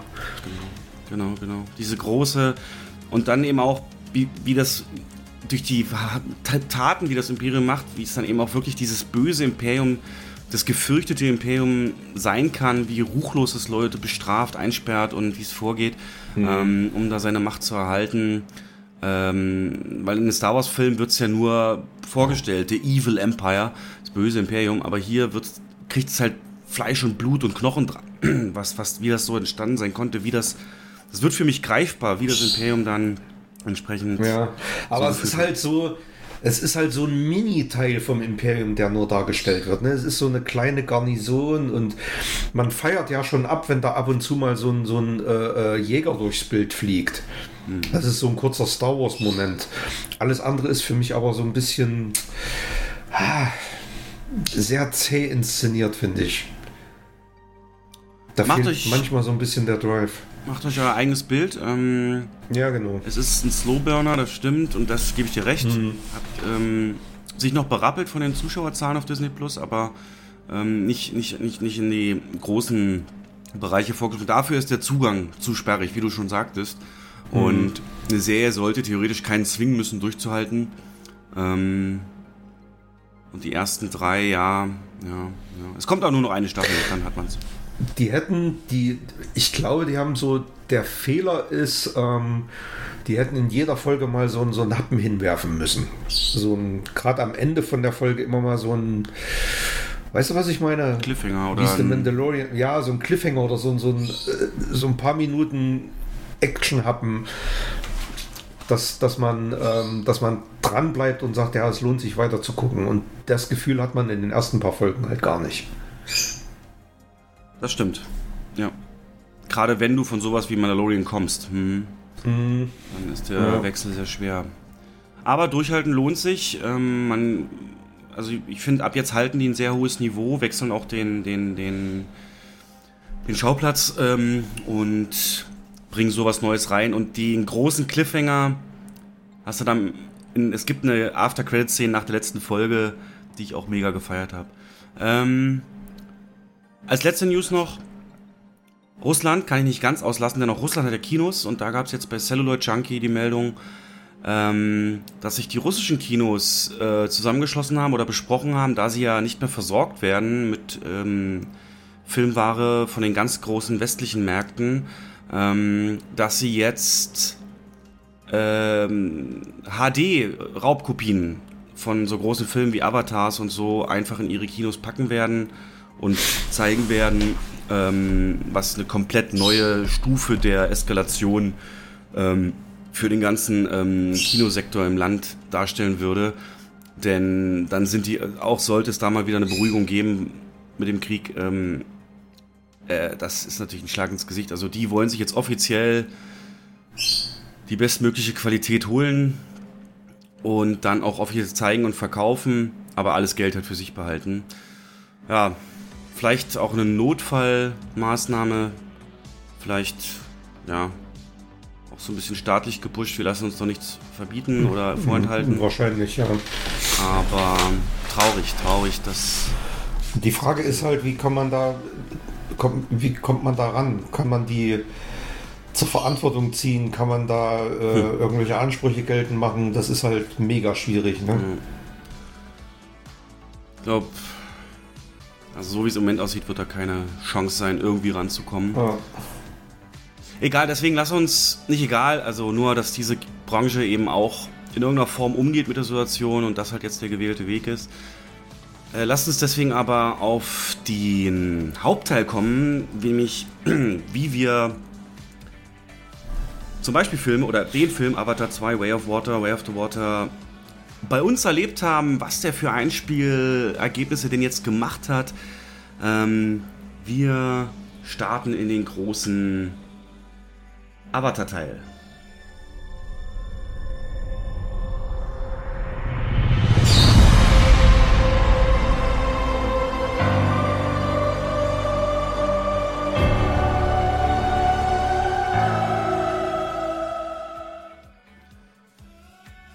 Ja, langer sehend für Kinos. Ich habe schon so fast gedacht, ne, James und Jesus, beides mit J so, aber was ähm, James Cameron für die Kinobranche getan hat, mal wieder.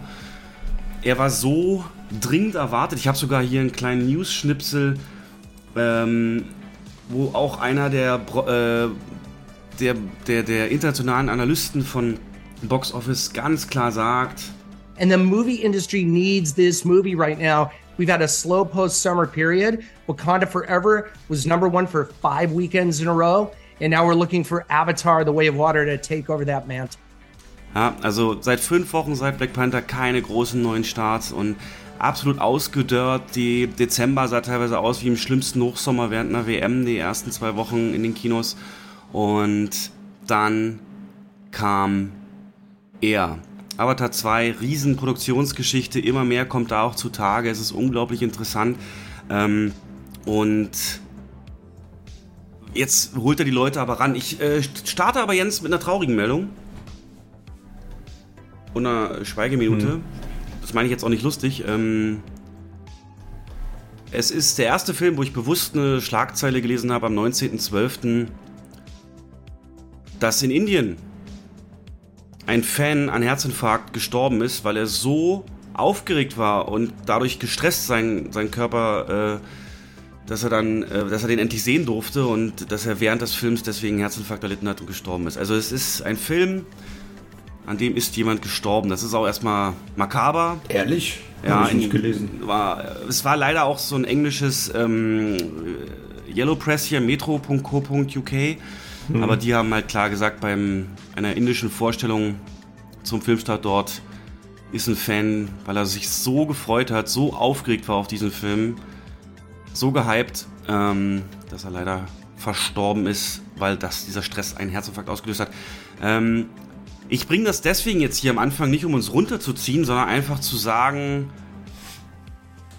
der Film war halt auch unfassbar erwartet. Nicht auf dem Level von, von, von, von einem Marvel Endgame oder sowas, aber was gab's nicht für Geschichten? Ne? Was gab's nicht für Geschichten von wegen, nenn mir ein Zitat aus dem ersten Film, nenn mir drei Charakternamen aus dem ersten Film, nenn mir äh, irgendwas, was dieser Film kulturell noch beeinflusst hat oder sonst was.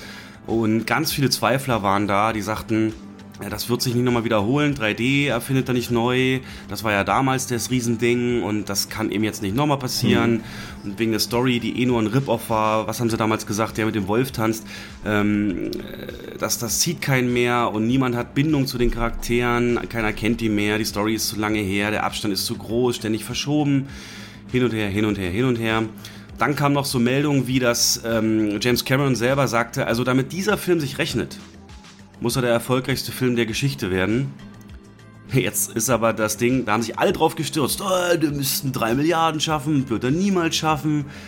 Ähm, mhm. als, als James Cameron das gesagt hat, dass er der erfolgreichste Film der Welt werden muss, ähm, war der erfolgreichste Film damals noch mit 1,4 Milliarden ähm, im Business, also oder 1,8 auf jeden Fall, ähm, auch ohne Inflation auch alles. Und von daher ähm, ist das bei weitem nicht so. Dann hast du Meldungen gehabt, wie in dem Film gibt es wieder natürlich die Menschen, die sehr militärisch dargestellt werden und die Anführerin, die da die Befehle gibt an die Bösewichter, an die Antagonisten. Darstellerin heißt Eddie Falco.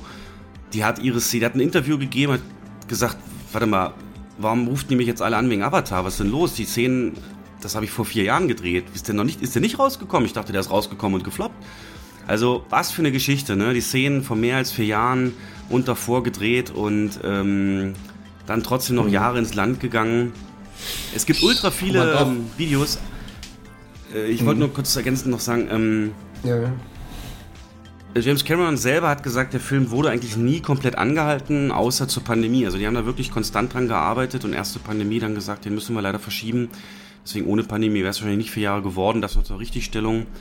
Ähm, ja, aber er ist da. Er ist da. Was wolltest du sagen? Nee, ich wollte nur sagen, weil, ähm, weil du gerade Term den Termin, das Terminthema aufgemacht hast. Man darf bei all dem nicht vergessen, der sollte quasi hatte der seinen ersten Kinostart. Sein, äh, 2015 war ja der erste Termin angekündigt. Ne, der erste Starttermin. Das ist schon krass. Und dann wurde es ja auch so ein Running Gag innerhalb des Kinos, ne? wo man dann ja. sagte, äh, ja, was ist jetzt, also das muss man sich mal überlegen. Da habe ich angefangen im Kino. Mittlerweile Aber jetzt brich's mal runter, weil ja. ich habe ihn leider noch nicht sehen können aufgrund einer, eines kleinen Fauxpas, der mir vor ein paar Tagen passiert ist. Ja, da gehen wir nicht drauf ähm, hat, sich, hat sich das Warten gelohnt? Ähm, tatsächlich würde ich gerne warten, bis du den gesehen hast, um ihn zu besprechen. Also ich äh, kann dir Nee, Folgendes also sagen. einfach nur ganz Ja. kurz, ganz Okay, kurz, äh, okay. ohne, den, ohne den jetzt groß zu besprechen. Okay, ich habe eine 4 von 5 gegeben und mit je mehr Zeit jetzt vergeht, desto besser wird er, meine Erinnerung, was mich auch dazu führt, dass ich ein zweites Mal sehen will. Ähm, ein Riesenteil davon ist äh, natürlich das Optische, also das ist, äh, das ist zwar kein neues 3D in dem Sinne, aber es ist ein so aufbereitetes 3D, du hast ja die HFR-Szenen teilweise am Ende des Wiederaufführung gesehen vom ersten, aber nicht nur das, es ist... Ähm, die Wasserwelt, die wird halt genauso feierlich inszeniert wie zum ersten Mal, als im ersten Teil ähm, Jake Sully da auf den Drachen zum ersten Mal fliegt. Und dieses Gefühl kommt fast eins zu eins rüber.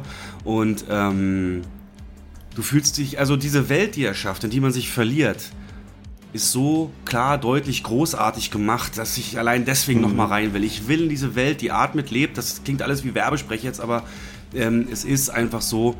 Aber auch alles andere, was gesagt wird. Also meine Kurznotizen direkt nach dem Film waren, es ist ein Rehash äh, von Teil 1 bis hin zur Endszene, die fast 1 zu 1 ist. Du hast halt diesmal Wasserreiten statt Flugreiten, ähm, HFR. Da wollte ich noch was zu sagen. Ähm, dieser ganze Film wird nicht durchgehend für alle Fans. Der wird nicht durchgehend in HFR gezeigt. Also man könnte jetzt denken, so die ganze Zeit 48 Frames. Nein, James Cameron hat aus künstlerischen Gründen es so gemacht, dass ähm, je größer die Szene wird, desto größer wird die Framezahl. Also ihr könnt euch vorstellen, wenn es sehr intime Dialogszenen sind zwischen Jake und seiner Frau oder so, wo, das, wo die Kamera sehr stark auf den Gesichtern äh, steht und viel geredet wird, das sind ganz normale 24 Frames-Szenen. Dann in äh, schnelleren Szenen geht's hoch auf 48 und in den Unterwasserszenen vor allem und vor allen Dingen bei Unterwasserszenen mit Kampf geht's hoch auf- auf 60 oder 120 Frames ähm, teilweise. Also du, man hat einen Wechsel der Framerates und das merkt ein geschultes Auge auch. Also das hat mich tatsächlich ähm, am Anfang rausgeholt, wo ich so dachte, Moment mal, schafft das jetzt unser Projektor nicht äh, rechtzeitig das zu Ich, berechnen? ich wollte da, da, da wollte ich gerade was dazu sagen. Ja, erzähl. Interessant. Äh, nee, ganz ehrlich, versuch mal, versuch mal, während du Avatar abspielst in HFR, versuch da mal auf dem Projektor was aufzuspielen. Geht nicht. Der ist 100% an der Leistungsgrenze, wenn der den Film spielt. Geil. Es ist wirklich wahr.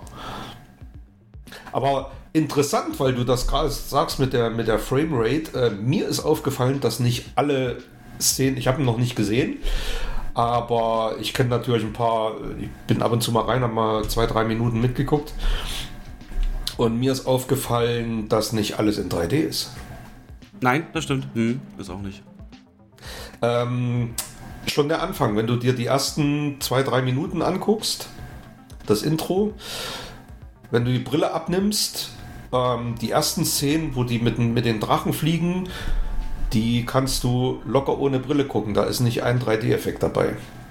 Auch das wird bewusst selektiert von James Cameron. Die erste 3D-Szene im Film ist dann, als diese Liane runterhängt und quasi dir ins Gesicht fliegt. Also das ist, ja, und, und das macht er ganz geschickt, ne? um halt wirklich auch das 3D nicht zu verheizen, sondern dann effektiv einzusetzen, wenn es wirklich auch einen Effekt hat. Genau. Das ähm, nimmt man nicht so bewusst wahr. Also jetzt, wo du es mir sagst, achte ich beim nächsten Mal drauf. Aber ähm, macht natürlich Sinn. Genau, er, er sagt wirklich, da, wo es nötig ist, nutze ich meine Technik und da, wo nicht, dann eben fahre ich es ein bisschen zurück, um die Szenen besser wirken zu lassen, also intimer werden zu lassen vor allen Dingen. Ähm, äh, was wollte ich noch sagen? Na, eine Frage habe ich an dich noch. Ja. Du bist aufs Klo gegangen zwischendrin. Nein, natürlich nicht. Bin noch trainiert. Also das, äh, das hätte ich als persönliche Schande auch angesehen. So, das, das wollte ich Hast nicht. du heimlich geraucht? Hast du heimlich geraucht im Saal? Nein, auch das geht. Der Film hat einen dann wirklich im Bann. Also es, die, die, ich habe nicht auf die Uhr geguckt, die dreieinhalb Stunden ähm, vergehen gut und man will eigentlich auch gar nicht, dass es zu Ende geht. Ähm, man darf nur in dem Film selber nicht. Also es gibt einen neuer Charakter, der ist ziemlich nervig, wo sehr schlecht ausgearbeitet ist, was seine, seine Motive sind. Ähm, die, der, der scheinbar immer hin und her wechselt und so weiter. Ähm, aber Meinst du ansonsten. den Spider? Ja, genau. Den, das war so, der war so für mich komplett unerklärlich, warum der so eine große Rolle hat und wechselt seine Motivation, Beweggründe, Handlungen ständig. Ähm, es werden Dinge angeteased, ähm, nicht zu Ende gebracht. sehr ungewöhnlich. Aber ich meine, gut, wir hatten im ersten Teil das Anobtainium als Material. Das gibt es übrigens hier gar nicht mehr. Die haben eine neue Ressource, die Menschen. Und es wird der Handlungsstrang aufgemacht, dass die Menschheit jetzt nicht nur Ressourcen auf Pandora will, sondern den komplett übernehmen will, weil die Erde stirbt und die ein neues Zuhause brauchen. Ähm, also man hat da schon Veranlagungen für die nächsten Teile gut da. Und auf was ich dich bitte zu achten, das wäre nämlich so hängen geblieben mhm. beim bei Reviews von Avatar 1 und, und was da den so großartig macht. Cameron hat es halt super drauf, dass du nie den Überblick verlierst und immer weißt, wo was ist und du musst mal drauf achten. Das hat er bis seit Avatar 1 nicht verloren. Wenn es immer Action-Szenen gibt, wo Dinge auch in Bewegung sind, die Bösen hast du immer im Bild von links nach rechts und die Guten immer von rechts nach links. Das heißt, wenn irgendwie ein Kampf ist, Netiri da mit ihrem Bogen irgendwo hinsprintet, und, um einen Bösen zu erschießen, dann geht sie immer im Frame durchs Bild von rechts nach links. Und wenn die Bösen irgendwie im Anflug sind oder mit ihrem Schiff ins Bild kommen oder whatever, hast du immer von links nach rechts. Ähm, das okay, so also, ähm, also James Cameron ist wahrscheinlich kein SPD-Wähler sozusagen. Oder kein Demokrat. ähm, ich weiß, worauf du anspielst. Äh, sagen wir so, er ist nicht in der Mitte. Das ne? war jetzt ein Joke. ja, ja, klar. Das war ein Joke. ja, ja, ja. Nee, aber ähm, Wasser natürlich auch so schön wie noch nie und diese Welt, das ja. ist äh, toll, toll, toll.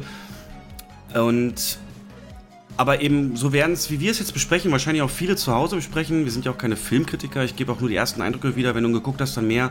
Ähm, es geht ja wirklich drum, das ist ja seit langem mal wieder ein Film mit diesem Aspekt, den musst du im Kino gucken. Und deswegen sind wir auch so dankbar um diesen mhm, Film. Ja. Ganz kurz die irre, die irre Einspielergebnisse. Äh, als er gestartet ist, 4. Dezember, 15 Staaten, ähm, ist der Disney-Aktie gefallen, denn er hat seine Erwartungen nicht erfüllt. Er hatte. Mhm. Ähm, stimmt. Mhm. Er hatte zwar einen Start ähm, von 130, glaube ich, im ersten oder 150. Aber auf jeden Fall, die Analysten haben alle gesagt, der muss. Ah, nee, 134 Millionen hat er gemacht in Staaten im ersten Wochenende. Das ist genau das gleiche Ergebnis wie The Batman aus, aus Anfang 2022. Ähm, aber die, die Industrie hat halt gesagt, oder die Analysten haben gesagt, 170 plus muss er schaffen. Das hat er halt jetzt um 40 Millionen verfehlt und daraufhin ist der Disney-Stock eingebrochen und alle haben diesen Film schon abgeschrieben. Die AMC-Aktie ist 8% runter, 10% runter von Cinemark, ähm, weil eben alle wissen, wie wichtig dieser Film ist für die Branche und dann kommt halt so ein, so ein Start. Ne? Da dachtest du, okay, okay. Auch wir, Jens, wir hatten im letzten Podcast ge äh, gegenseitig äh, gesagt, was wird er an seinem Startwochenende von Mittwoch bis Sonntag machen. Ich habe es mir nochmal äh, damals mitgeschrieben. Du hast gesagt, von Mittwoch bis Sonntag, Startwochenende, wird er 1,7 Millionen machen und ich habe gesagt 1,8 Millionen. Tatsächlich hat er am ersten Wochenende inklusive Mittwoch 1,33 Millionen erreicht. Ähm, das heißt, wir, wir beide waren auch entweder komplett im Hype drin oder haben das äh, unterschätzt oder es waren noch andere Faktoren, die wir übersehen haben. Aber auch bei uns hat er ja unsere Hoffnungen und Erwartungen und Schätzungen nicht erfüllt. Aber das ist erst der Anfang der ganzen Story. Ähm, ich habe mal hier alle Nachrichten, äh, nee, den, den weltweiten äh, Stand und so mir aufbereitet. Aber genau wie Avatar 1 legt dieser Film halt im weiteren Verlauf einen Run hin, der den zu einer absoluten Anomalie macht. Ähm, er hatte fast die gleichen Ausgangsbedingungen. Ähm, muss mal schauen. Ah ja, hier sind die News. Aber er legt halt wahnsinnig zu. Also hier zum Beispiel, ich lese nur mal der Reihe nach vor, Avatar News mhm. seit Januar, nur seit Januar im, im, äh, im Blickpunkt Film. 3. Januar, 59-prozentiges Besucherplus in den französischen Kinos. 3. Januar, ähm, Avatar legt in britischen Kinos mächtig zum Vergleich zum Vorwochen im Weihnachtswochenende zu. 3. Januar, Kinocharts Frankreich, Avatar 2 knackt 8 Millionen Besuchergrenze. 4.1. Österreich, Avatar 2 ähm, mehr als eine Million Euro Umsatz erzielt noch vor dem Jahreswechsel. Platin Award, ähm, Disney, globaler äh, Major-Verleih ähm, äh, ähm, mit dem meisten Umsatz. Avatar schnappt sich die Jahreskrone. Äh, 27% plus am weltweiten Boxoffice. Gut, das liegt jetzt nicht nur an Avatar, aber ähm, es sind halt eine Rekordmeldung nach der anderen. Äh, wir haben jetzt mhm. zum Beispiel im letzten vergangenen Wochenende, also wir nehmen jetzt auf am 7. Januar, und das Silvesterwochenende, das hat Rekorde gebaut. Das war. Ähm, also in Deutschland hat der Film jetzt an seinem zweiten und dritten Wochenende nach diesem Start mit 1,39 Millionen. Er hat das stärkste zweite und stärkste dritte Wochenende aller Zeiten geschafft. Nur äh, geschlagen von Harry Potter und Stein der Weisen bis jetzt. Ähm, es ist, man kann es kaum mehr, kaum mehr fassen, was da dann eben passiert. Und er hat auch, und, und er hat auch Maverick schon abgelöst als erfolgreichsten Film 2022. Ne? Mhm. Und ich habe gelesen, seit gestern ist er in der Gewinnzone. Damit hat ja nun keiner gerechnet. Also ab jetzt wirft er Gewinne ab. Für Disney. Mhm. Für drei Millionen krass. Besucher in Deutschland. Krass, krass, krass. Aber ähm. also man muss bei der ganzen, bei den ganzen Meldungen muss man auch sagen, also ich finde ja viel interessanter die Besucherzahlen ich gebe nicht so viel auf ähm, Einspielergebnisse, weil das kannst du nicht vergleichen. Der ähm, liegt ja auch preislich in ganz anderen Regionen. Ne? Du weißt, was ein Kinoticket für Avatar 2 kostet. Mhm. Jede Kette, jeder, jeder ähm, nimmt da einen Aufschlag von 2, 3 Euro momentan, weil man mit dem Film quasi in jedem Saal nur zwei Vorstellungen jeden Tag fahren kann. Das ist einfach ein Fakt. Ähm, Deswegen ist es schwierig, die Einspielergebnisse mit anderen Filmen da zu vergleichen. Und ich finde die Besucherzahlenentwicklung viel interessanter, aber die geht ja in exakt dieselbe Richtung. Also es ist ja ein, eine Kurve, die nach oben geht. Genau, also ich habe hier die aber Zahlen. Woran liegt's? Ähm, er hat in seiner gesamten ersten Woche, also, also mit äh, Montag, Dienstag, Mittwoch, 1,8 Millionen Besucher gezogen. Steht nach hm. der zweiten Woche bei 3,6 nach der dritten Woche bei 5,37 und ist jetzt halt am Laufen. Ja. Also 6 Millionen werden fallen oder sind vielleicht schon gefallen. Also die werden, also unsere, also meine geschätzten 8 werden definitiv fallen. Der wird zweistellig irgendwann. Der wird ja noch ein paar Wochen laufen. Er hat, wie wir gerade gesagt haben, bis Mitte Februar keine IMAX und keine, keine ja. Großsaal-Konkurrenz, die den größten Saal irgendwie. So sieht's aus. Brauchen. Und man darf eins nicht vergessen: ähm, es gibt keine negativen Reviews. Und ich habe noch keinen einzigen, doch einen, aber ansonsten habe ich noch keinen ähm, erlebt, der irgendwie gesagt hat, Film, Film war scheiße. Und entsprechend ist die Mundpropaganda und entsprechend geht es darum, du musst den dir angucken, ähm, geh unbedingt ins Kino. Und sowas hast du noch nie gesehen, so ein 3D, das ist ja Wahnsinn und und und. Viele haben 3D nicht mehr zu Hause. Es gibt keine 3D-Fernseher mehr.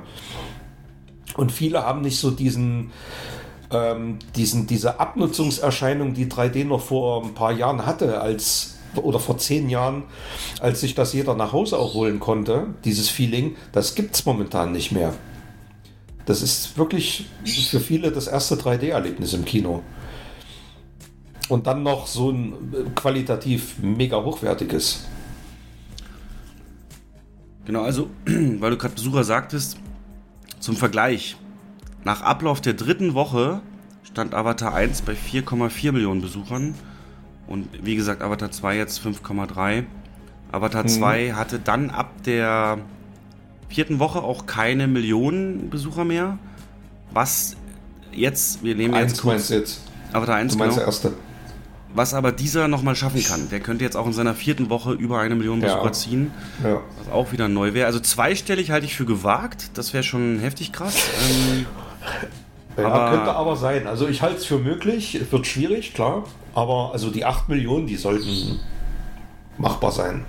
Das, also die wird er knacken. Da könnte ich dann tatsächlich schon mitgehen. Ähm, also wir dürfen, na gut, wir dürfen einen Effekt nicht vergessen, die Ferien gehen jetzt zu Ende. Das wird schon zu einem Drop führen. Ja. Gerade in den Nachmittagsvorstellungen. Aber ähm, der wird auf relativ hohem Niveau weiterlaufen die nächsten zwei, drei Wochen. Wie du schon sagst, quasi ohne Konkurrenz. Bis auf äh, Megan und äh, was da kommt. Das. Immer ganz aktuell vom 6.1. Er steht bei 6,6 Millionen. Bond überholt, Spider-Man überholt, Maverick überholt. Ja, dann knackt er die 8 locker. Ähm, die hat er in zwei Wochen. Gewagt. Obwohl doch, hm, das könnte ohne jede Konkurrenz hinkommen. Die Wochenenden werden ja weiter stark bleiben, dank Winter. Ja. Ähm, Auch wenn unter der Woche jetzt rapide abbauen wird, aber dennoch, ähm, wie gesagt, bei mir wächst der Drang, ihn nochmal zu gucken. Ich glaube, davon wird er eben auch profitieren, genau wie du sagst. Man weiß, man kann das zu Hause nicht replizieren, dieses Erlebnis, was natürlich keine Ja. Hoffnung macht für, für Blu-ray-Verkäufe. Aber ähm, ja, Mhm. es ist. Äh, Glaubst du, dass, dass Avatar so der oder Avatar 2 so der Anlass ist, dass sich einige Produzenten von Heimkino-Equipment wieder da hinreisen lassen, 3D-fähige Geräte zu entwickeln, rauszubringen? nee, wegen einem Film nicht, nee, nee. Wahrscheinlich nicht, ne? Ähm, ich habe meinen noch, der muss jetzt einfach ganz bleiben. ähm, aber ja, vielleicht. Ja, ich will aufrüsten, ich will was Neues, ich will, äh, ja. Ich habe vor, umzurüsten, umzubauen. ja, lass dich gerne, gerne sind. beraten. Ähm, Nee, also ich will äh, jetzt zeitnah das Wohnzimmer komplett renovieren, neuer Fußboden reindecke und äh, habe ich mit meiner Frau kurz geschlossen. Und damit es ein bisschen wohnlicher wird, ähm, wollen wir tatsächlich auf den Beamer verzichten und uns einen größeren Fernseher zulegen.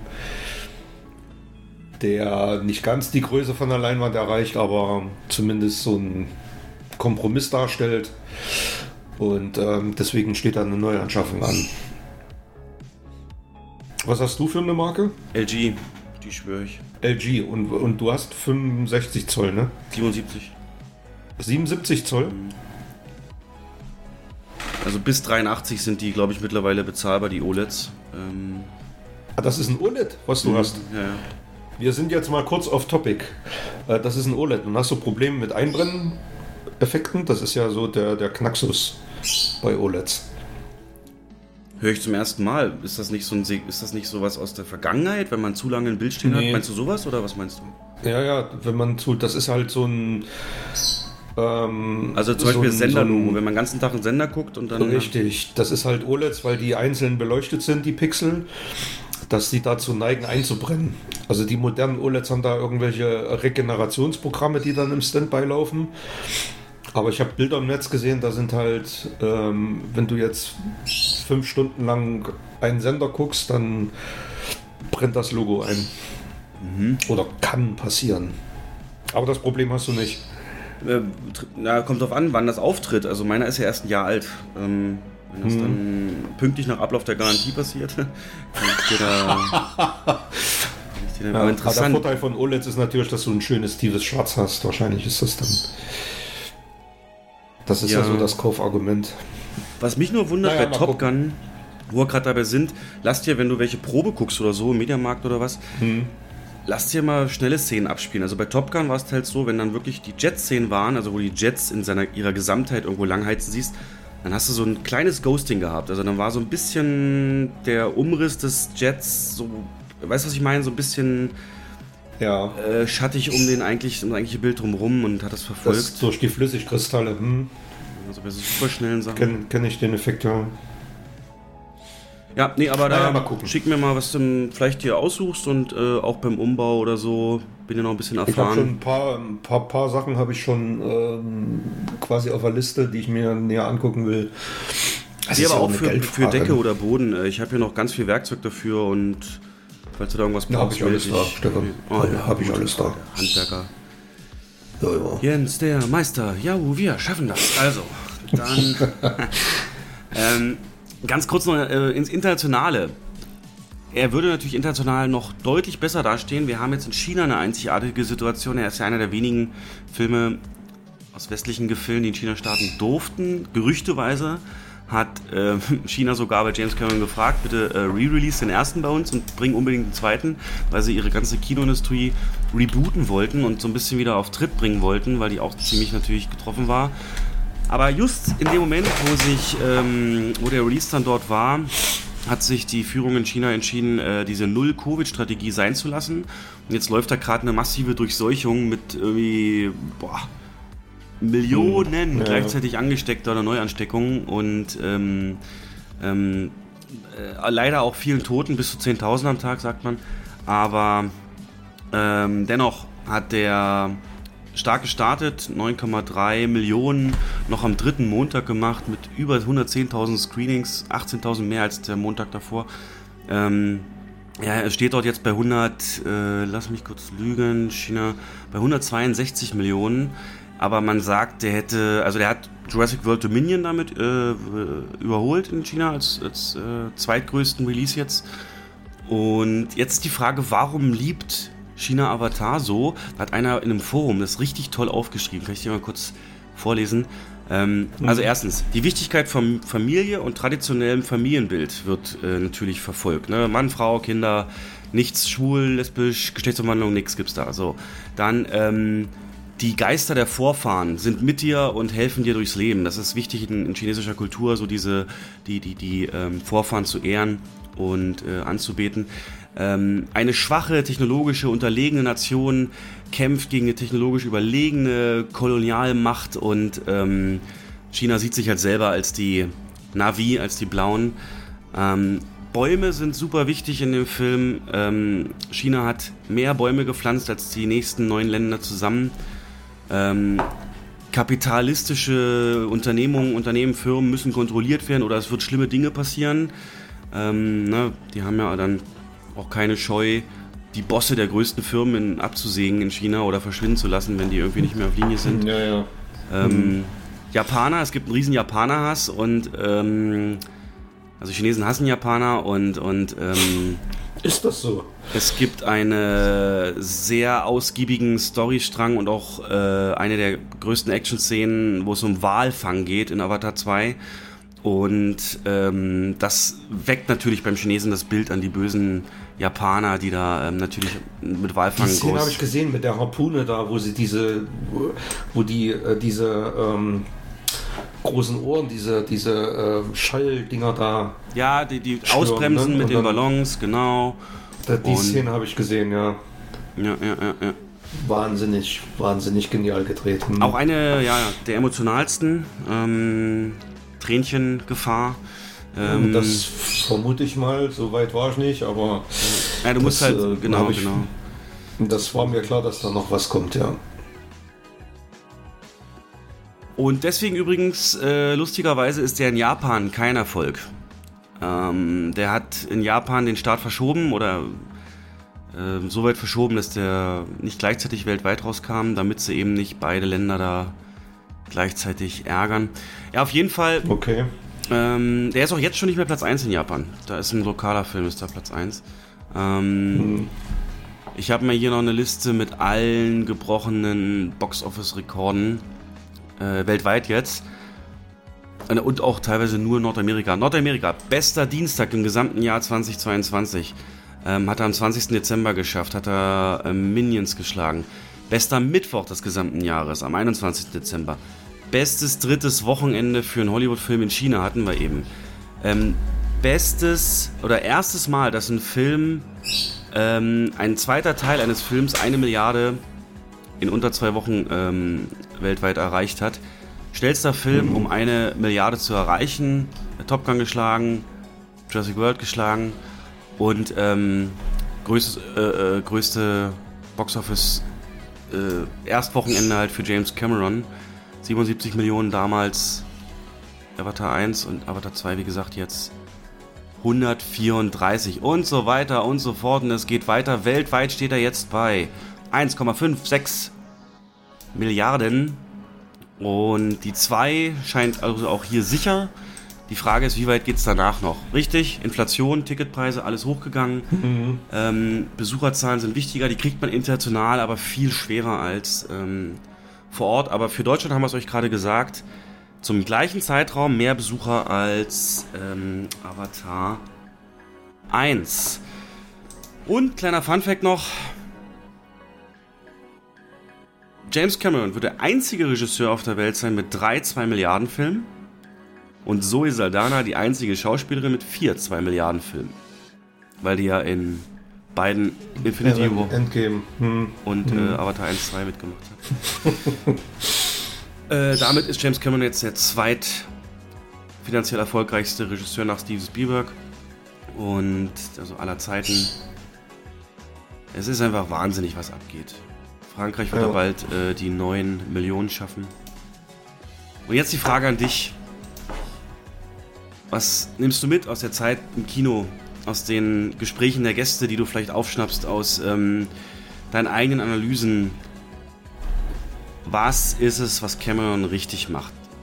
Du kannst mir erzählen, was du willst. Wenn das alles Technikfreaks wären, dann wäre The Hobbit viel besser gelaufen. Der war auch nicht schlecht, aber das kann daran nicht liegen. Ähm, oder nicht nur. Also, was glaubst du, ist es, was Cameron eigentlich in seiner gesamten Laufbahn so krass richtig macht? Oder was läuft hier richtig? Was nimmst du wahr vor Ort? Nein, der schafft es. Der schafft, das ist ja genau das, was er auch mit Titanic geschafft hat. Eigentlich ein, ein völlig technisiertes Thema und ähm, so fürs Massenpublikum tauglich zu machen, dass er drumherum eine Geschichte erzählt, die die Menschen sehen wollen, die alle ansprechen, alle Altersgruppen, alle Geschlechter und ähm, dass er Figuren schafft, mit denen sich jeder identifizieren kann. Jeder will Jake Sully sein, jede Frau will eine Thierry sein, eine starke Frau. Ähm, Kinder, die Teenies, die den Film sehen, die wollen Spider sein, die wollen, ne, die machen genau so ein, das finden sich wieder in den Kindern von, von äh, Sully und Neytiri. Und ähm, dazu noch eine Öko-Botschaft, da erreicht er auch wieder eine Menge Menschen. Gesellschaftliche Themen werden angesprochen und das alles eingebunden in so einen optischen und akustischen Bombast. Also er schafft es halt wirklich, jede Zielgruppe zu bedienen. Und das ist so sein, glaube ich, das ist das Geheimrezept. Genau, denke ich nämlich auch so ein bisschen. Ich hatte mal das vorgestellt, um wenn ein Film erfolgreich sein will, muss er Zuschauer aller vier Quadranten ansprechen. Also Ja. Alter, Geschlecht und so, diese Gruppen, die es Ja, halt gibt. genau, genau. Und das, das schafft das. Und, das, und der, der schreibt seine Drehbücher, und da bin ich mir sicher, auch genau unter so einem Aspekt. Der will nicht eine einzige äh, Randzielgruppe oder so außen vor lassen oder verprellen. Das, ähm, das macht er nicht, das will er nicht. Deswegen kommen so viele Figuren drin vor, mit denen man sich identifizieren kann, mit denen man mitleidet oder sich auch mitfreut und so viele ikonische Szenen. Ähm, ja, der ist einfach, er ist einfach auch ein guter Drehbuchschreiber. Die, die, Storys, die Story prinzipiell ist ja simpel. Also Ja. das meine ich jetzt nicht. Die überfordert Die niemand. ist- Genau, das ist simpel. Aber ähm, er schafft es halt aus dieser einfachen Story, ja, durch viele, viele Dinge, die so ein gutes Drehbuch ausmachen, auch Dialoge und Figuren, ähm, das interessant zu machen. Also wir machen uns nichts vor, auch Avatar 1 ist eigentlich, äh, das ist ein Film, den ein ein 0815 Regisseur mit einem anderen Thema, mit selbe Story, in anderthalb Stunden irgendwie runterrasseln kann. Das ist nichts anderes als ähm, Winnetou und Old Shatterhand oder Pocahontas haben ja auch viele verglichen. Das ist genau dieselbe Story runtergebrochen. Ähm, Ja. Ja, also guter Drehbuchschreiber würde ich dir insofern nicht recht geben, dass es halt ja, wie ich gerade kurz angedeutet habe, äh, wirklich nicht nachvollziehbare Charaktermotivationen gibt, ähm, was nie beim guten Drehbuch passieren darf. Ähm, du hast ähm, Okay, da kann ich jetzt nicht mitsprechen. Ja. Das gab es beim ersten Teil nicht. Dazu müsste ich den zweiten jetzt erstmal sehen. Ja, ja, es ist da vertraue ich jetzt deiner Einschätzung. ähm, du machst ja darüber aber null Gedanken, weil ich glaube, was du meinst, ist nicht guter Drehbuchschreiber, sondern so ein guter, gutes Grundkonzeptschreiber. Also äh, das Ja, ein Konzept. guter Storyteller. Ein guter Storyteller. Ja, genau. das passt, das passt eher. Hm. Also, und das zusammen mit den technologischen Fähigkeiten in dieses Welterschaffen, ne? Kino, wir sagen es ja immer, flieh in eine andere Welt, so, das ist, das ist ja kein Ja. anderer Film stellt das so dar, wie James Cameron-Filme, jetzt die beiden Avatar, diese Welt, die wächst einem nicht jetzt zwingend ans Herz, aber sie atmet, wie ich schon sagte, sie, sie lebt halt. Und das durch diese technische Unterstützung, die er, wie du gerade auch sagtest, gezielt einsetzt. Und klar, wer ist böse, wer ist gut. Und ähm, die größte Kritik inhaltlich ist tatsächlich, dass man den, das ist ja auch kein Spoiler, den alten Bösewicht wiederbelebt hat. Ähm, ja. und, und sich da keinen neuen ausgedacht hat, aber ähm, Da kommen ja vielleicht noch ein paar Teile. Aber diese vier Quadranten, genau die sind das. Und dass es jetzt so viel ins Kino geht, zusätzlich eben wird halt wirklich dieser Technikaspekt sein. Und da ist natürlich seit dem letzten Avatar das sogenannte Premium Large Format sehr stark gewachsen. Ne? IMAX, 40x, mhm. ScreenX, ähm, die sind bei uns also immer stärker ausgelastet als die regulären 3D-Vorstellungen. Wir haben ein Einzugsgebiet, das erstreckt sich bis Wolfsburg, Offenbach, äh, kriegen wir so mit von Gästen. Ähm, riesengroß, da, da, nehmen Leute auch echt Wege auf sich. Ne? Und äh, weil ja, er eben da wirklich. Ja, wenn man so ein Alleinstellungsmerkmal hat, bei, bei uns ist HDR. Ähm, das ist witzig, wenn da e Leute E-Mails schreiben und ähm, läuft der Film auch um 15 Uhr in HDF?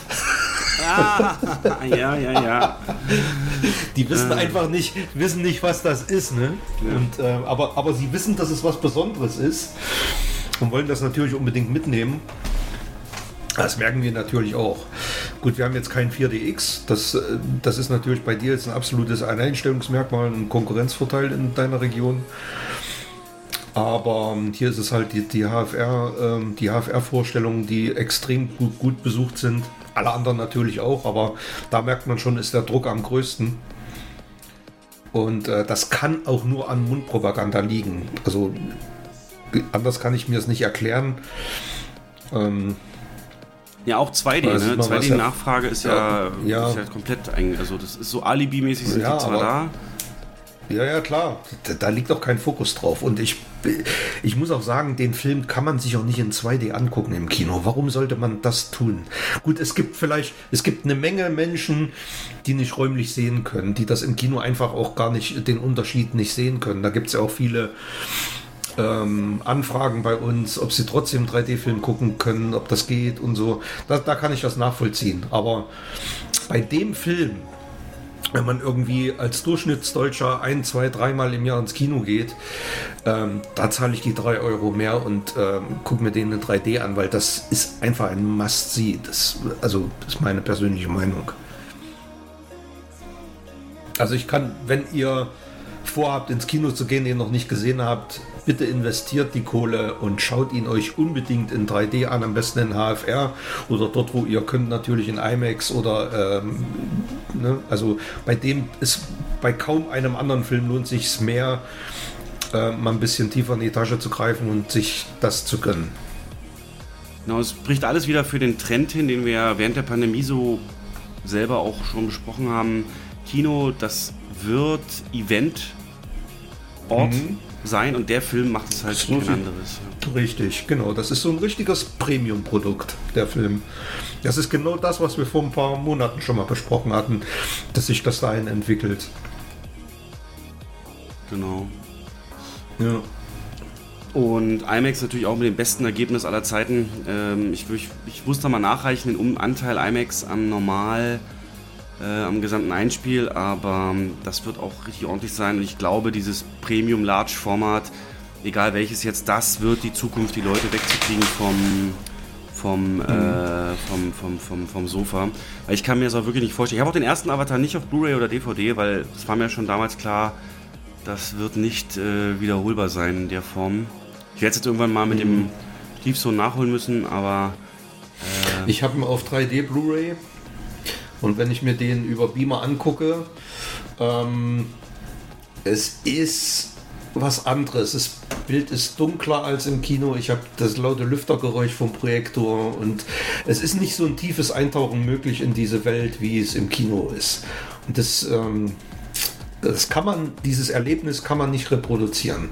Und wer das behauptet, erzählt Quatsch.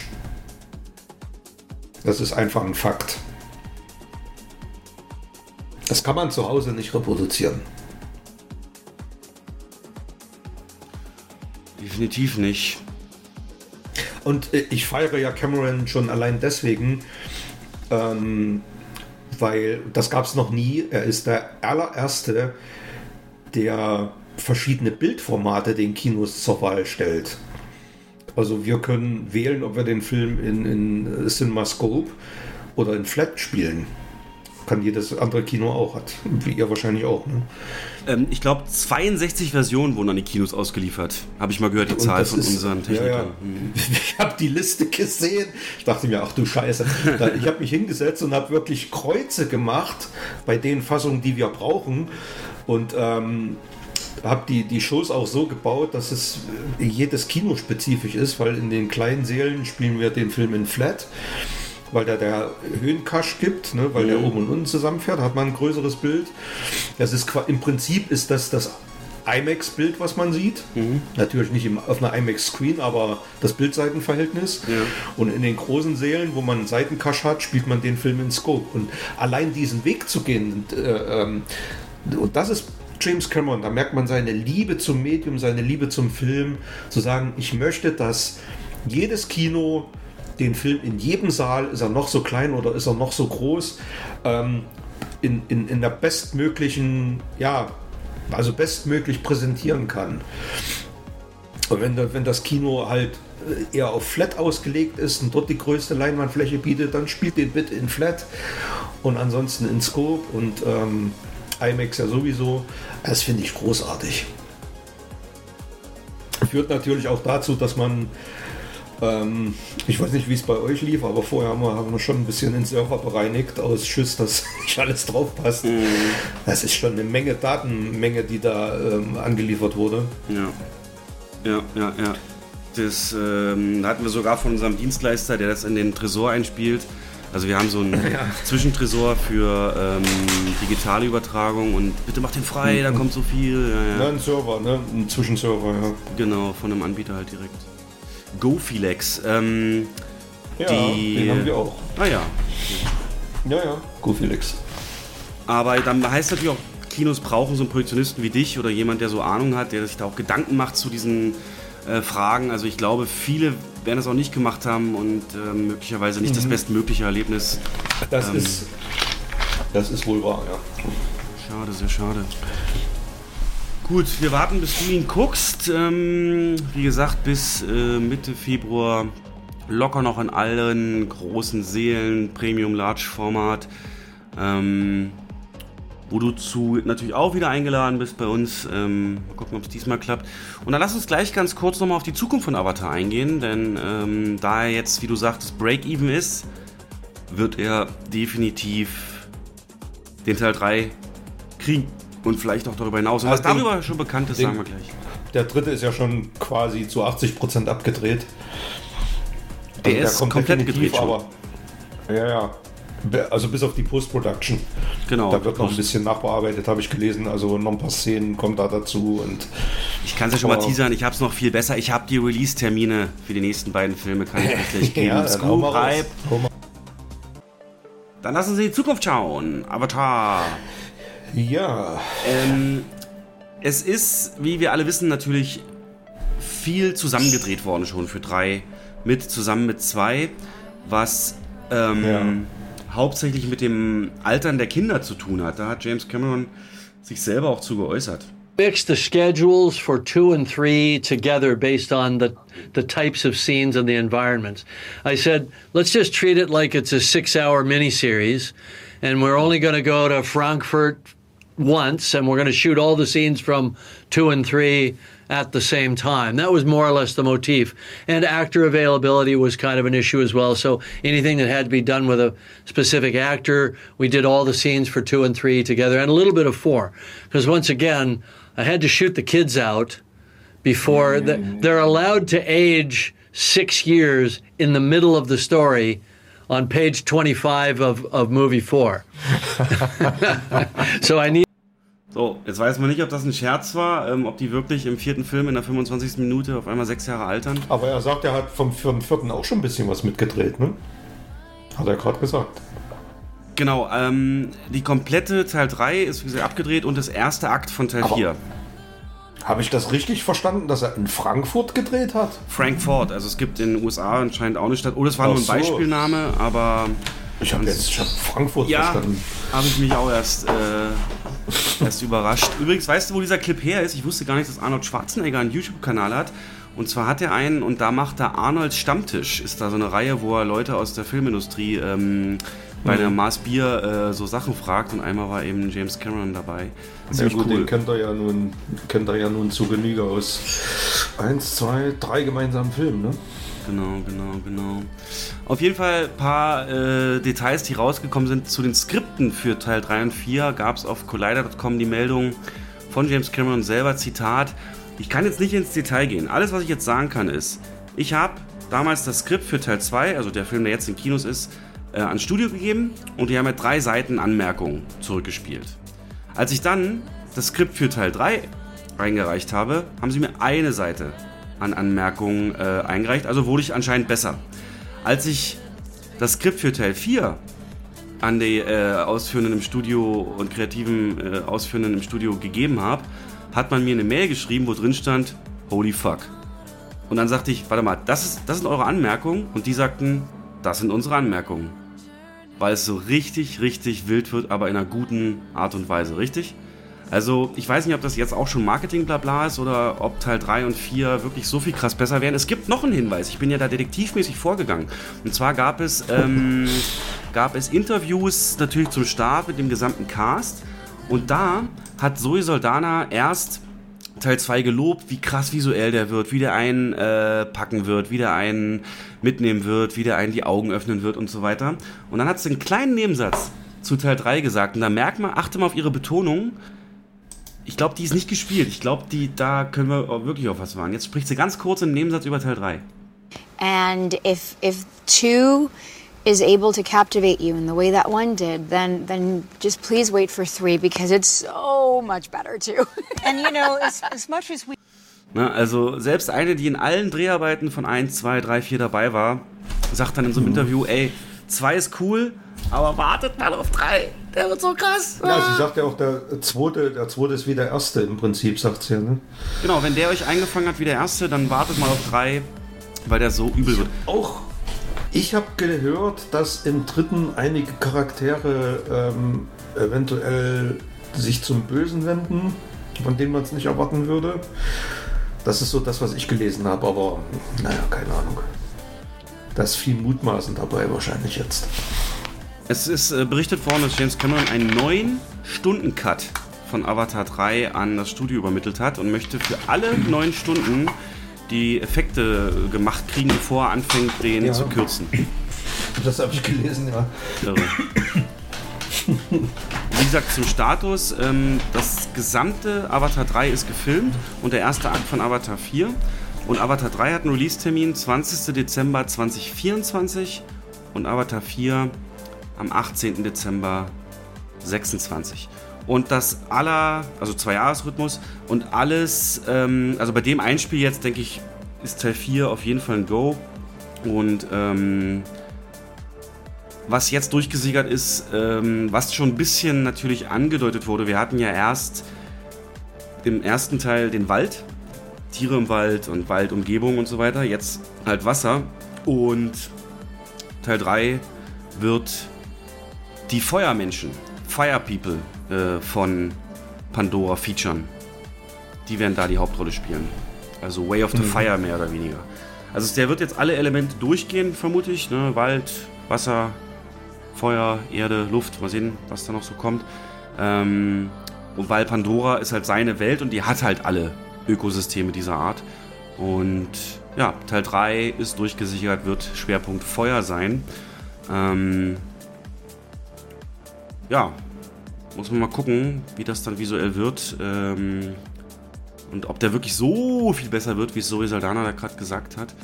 Auf jeden Fall, das Ende ist ganz klar darauf ausgelegt, hey, ähm, also da mache ich auch keinen Spoiler, ne? Im Prinzip, er geht ja zu den Wasser, zum Wasservolk, weil er nicht mehr Zielscheibe sein will für die Menschen und damit sein Das Volk ist nicht. aber schon ein Spoiler. Ja, für. Also er mir den geht. ganzen Film versaut. Ja, Nein, Spaß. Ich habe das Ende ja auch schon gesehen. Scheiße. ja. Ja, bleibt nicht aus im Kino, ne? Wenn man so ein bisschen mithilft und ähm, weiß man halt, wann öffnet man das, die Kinotaaltür und ja. bekommt das Ende halt mit. Uma Simpson geht aus Star Wars Episode 5 raus an der Warteschlange, die rein will und sagt, Marsch, hättest du gedacht, dass Darth Vader der Vater von Luke Skywalker ist? Hm. die Szene da, ja. Ja, geilo. Also die nächsten beiden, äh, also 24 und 26 Weihnachten, wissen wir, was uns erwartet. Ähm, ist die Frage, ob er das Niveau halten kann, weil der lange Abstand fehlt dann natürlich. Technisch kann jetzt auch nicht mehr so viel Neues dann kommen, aber vielleicht bietet er andere Faktoren. Und jetzt hat er natürlich eine riesen Fangemeinde, wie du schon sagst, kaum schlechte Kritiken. Eine gute Basis gelegt für Eventfilme und damit auch ein passender Start, hoffentlich, dass das ähm, Kinojahr jetzt wieder auf ein normales Niveau geht. Ähm, Hm. ähm, eine Prognose habe ich übrigens noch zu Avatar. Ich glaube, dass James Cameron den Komponist wechseln wird, ähm, weil jetzt der Komponist Simon Franklin war jahrelang für James Horner der der ähm, Na, Assistent. ne? der Orchesterleiter mehr oder weniger. Also der hat das, was sich James Horner ausgedacht hat, hat er eingespielt. Ne? Also sehr nah mit ihm zusammengearbeitet und ähm, das so ein bisschen auf Tour. Und der hat mich echt enttäuscht. Also wirklich die. Es gibt keine neuen Themen, die irgendwie hängen bleiben und der setzt das äh, Kling-Klang-Thema aus dem ersten Teil sehr oft ein, auch in verschiedensten. Das ICU-Thema. Das ICU-Thema, genau. Ähm, Da habe ich übrigens auch einen Ausschnitt gefunden bei YouTube, wo so ein Musiker erklärt, warum das so unglaublich krass wirkt. Gail, this is where Avatar kind of uh, gives us our first little deceptive moment here that I think totally adds to placing the audience on another world. It really makes us feel how mystical and magical Pandora is as a concept. We've set up this expectation, but then we go somewhere else entirely before letting it go back to that minor position. It's a very small change, but it makes all the difference in the world. Check out. Ja, ähm, und das setzt er halt verdammt oft ein. Ähm, und dann hatte ich auch wieder Gänsehaut und, und das hat es unterstützt. Aber guck, auf Spotify ist der Soundtrack auch da. Da ist jetzt ein, zwei Lieder, die sich aber auch sehr an den ersten Score orientieren. Und da ist keine eigene Marke gesetzt worden. Und ich glaube, da geht mehr. Das könnte nochmal so ein kleines i-Tüpfelchen sein. Ähm, ja, das ein bisschen zu verstärken. Genau. Also sagst du, James Horner fehlt, Definitiv. wird schm schmerzlich vermisst. Ja, es hatte so einen Eindruck eines Marvel-Soundtracks. Das war nicht, nicht wirklich hängen bleiben. Es war unterstützend und an manchen Momenten auch passend, aber die größte Kraft hat er gehabt, wenn er dieses Thema eingespielt hat. Ja, von daher. Naja.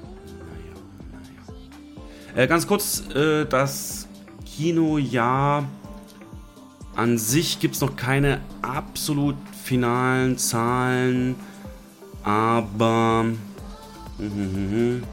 wo steht der Markt nach zwölf ereignisreichen Monaten? Wie gesagt, die offizielle Auswertung endet erst am Mittwoch, das ist eine Meldung von Ende Dezember und weicht noch ein bisschen ab. Es gab Kinos, Krisen, Corona noch am Anfang, WM-Wochen und so weiter und so fort. Und es wurden erreicht 73,6 Millionen Besucher in deutschen Kinos. Prognose war 75 Millionen, da ist man also nah dran. Natürlich 82% plus gegenüber 2021.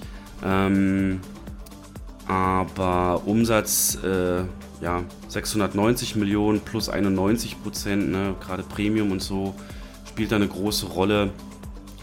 Und äh, natürlich aber die Filmstarts, 771 Neustarts gab es, 912 gab es aber 2019. Da haben richtig viele Filme gefehlt. Also das Minus ähm, ist noch da. Die deutsche Film hat so die Marke von ähm, 100 Millionen Besuchern ähm, pro Jahr sich so als selbstgestecktes Ziel immer mal gesetzt. Und jetzt haben wir uns mit 73,6 dem zwar wieder angenähert, aber es ist immer noch knapp 33 Prozent unter dem, was normal sein sollte. Also da hoffen wir, dass die ganzen halt- Filmstarts kommen. Hast du, um nochmal ein altes Thema aufzugreifen, hast du den deutschen Film irgendwie wahrgenommen? Im letzten Jahr? Das wäre jetzt nämlich mein Übergang gewesen. Was absolut fehlt, ist der deutsche Film. Wir haben keinen Film, der sich auch nur Blockbusterchen nennen könnte. Wir reden hier über eine Sache von Schule der magischen Tiere mit zweieinhalb Millionen Besuchern, die sie aber innerhalb von etlichen Monaten zusammengekratzt haben. Es gibt keinen Film, der ansatzweise da rankommt. Es gab keinen, der ein Event war. Es gab keinen, der Eindruck hinterlassen hat, der vielleicht ein Franchise starten könnte. Also ich hoffe wirklich, dass hinter den Kulissen in Deutschland bei den Filmförderern, Produzenten die Hütte brennt. Das können die nicht ignorieren. Japan, Korea, alle haben, selbst die skandinavischen Länder, Frankreich, die wurden stark getragen durch Eigenproduktion, auch in diesem Jahr und wir halt überhaupt nicht. Und ich sehe, Jens, auch am Horizont kein. Doch. Oh, jetzt verarsch mich nicht wieder mit dem Til Schweiger-Film. Oder hast du Manta 2. Ja, meine Fresse, ja. Manta Manta, zweiter Teil. Ähm, Gestern neuer Trailer rausgekommen. haben wir tatsächlich schon Anfragen für Kinomieten. Da haben, haben welche gesagt, hey, wir würden gerne Saal mieten. Das Ja, ist ja, absolut der, Nostalgie. Der wird, der, wird, der wird laufen. Aber ich gebe dir recht. Ja, wolltest du noch? Nee, erzähl. Sorry, sorry, ich habe dich unterbrochen. Nee, aber ich gebe dir voll, völlig recht. Solche, selbst solche ähm, wie, wie Bully Herbig, der so einen grandiosen Film mit Ballon abgeliefert hat, hat so eine Scheiße fabriziert. Wie hieß denn der? Mit, mit Elias Mbarek. Ähm, Tausend Zeilen? Tausend Zeilen, dieses äh, Spiegelregisseur. Das war der doch, ne? Ey, so ein mieses Stück Film. Völlig gefloppt, völlig am, auch völlig am Publikum vorbei. Immer wieder diese, diese anspruchsvolle, belehrende Thematiken. Immer wieder dieses Erz, deutsche Erziehungskino. Das geht mir so auf den Docht. Ich kann es wirklich nicht mehr ertragen. Wirklich. Einfach mal, einfach auch mal in Unterhaltungsfilm zu bringen, in, in, in Actionkracher, in Science-Fiction-Film. Andere Länder schaffen das doch auch. Ich verstehe das nicht. Wir schwimmen immer wieder auf dieser unterschwelligen, wir müssen, wir müssen äh, die Nazi-Zeit aufarbeiten, wir müssen die DDR-Zeit aufarbeiten, wir müssen seichte Komödien drehen und darüber hinaus gibt es keine deutschen Filme. Es ist und bleibt ein Problem. Es ist schon außerkräftig, wenn ich hier gerade google deutsche Filme 2023 und es gibt keine Liste. Ähm, ja. Kinostarts, diese Filme kommen in deutsche Kinos, kommt da natürlich. Aber Wenn man sich Frankreich anguckt, was die da für einen Marktanteil haben, französische Filme, ähm, das ist hierzulande undenkbar. Es gibt einfach, und irgendwann ist auch Till Schweiger nicht mehr, äh, das, merkst du ja jetzt schon. Das will ja auch keiner mehr sehen.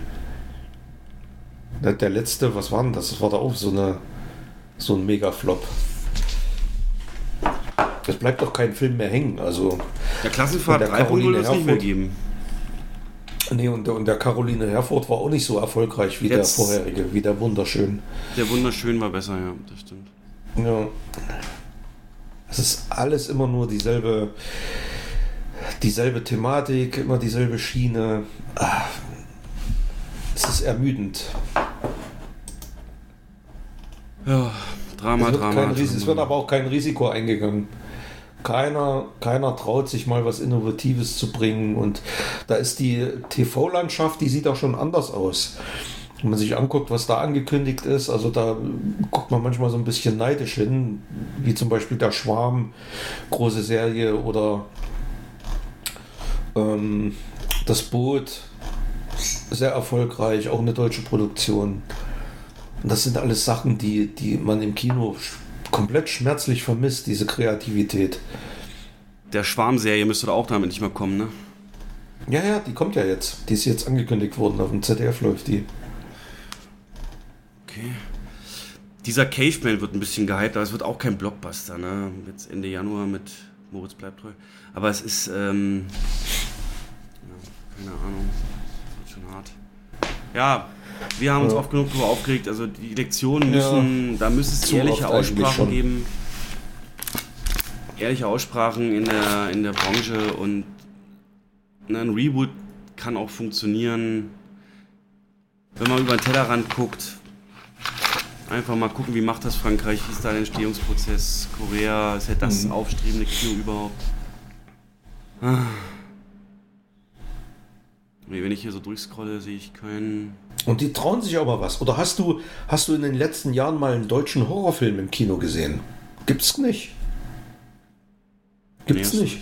Mal, mal was Mutiges oder mal ein, ein, wirklich so ein Thriller, sowas wie Parasite oder so. Das bringt Deutschland einfach nicht zustande.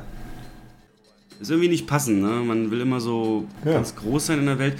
Übrigens eins zu eins übertragbar auf die Spielebranche. Große deutsche Spiele, die es weltweit irgendwie Erfolg haben, auch äh, Fehlanzeige, obwohl wir Infrastruktur und alles haben für sowas. Ja, ist das so? Ja, ja, auch, es gibt mich analog nicht aus, kein, kein Studio, kein Spielestudio, was es irgendwie zu weltweitem Ruhm geschafft hat. Und selbst aus Polen kommen beispielsweise eine Spielereihe, die eine der bekanntesten der Welt ist, Witcher, was es auch die Serie gibt. Aber wenn man sich zum Beispiel die deutsche Musikbranche anguckt, ne, die ist doch international tausendmal erfolgreicher als die deutsche Filmbranche. Da gibt es Produzenten, da gibt es in jedem Genre gibt's was, wo man eigentlich annehmen würde, das ist niemals eine deutsche Produktion, ist es aber. Das ist die letzten Jahrzehnte schon so gewesen und der deutsche Film kackt so ab. Ich verstehe das nicht. Irgendwie wie Murmeltier Tja. sagt, ne? Wir verweisen jetzt auf die Jan Böhmermann-Doku und äh, wir Ja. sagen, es muss ein Ruck durchgehen und ja, da sind wir aber Ey, nicht wie oft denn noch? Kann der HDF, äh, müsste da auch mal Keine so äußern können. Aber wahrscheinlich, ja. Also wir nicht. glauben, dass es, oder generell glaubt glaubt auch andere, dass es einfach zu viel Klüngel gibt und äh, die Förderungs... Ja, Klüngelei und äh, die, die, darauf wollte ich gerade hinaus. Es wird gefördert, das, was, ähm, man muss auch vorsichtig sein, was man sagt, aber es wird das gefördert, was politisch korrekt ist, was halt gesellschaftliche Themen aufarbeitet, die gerade aktuell sind.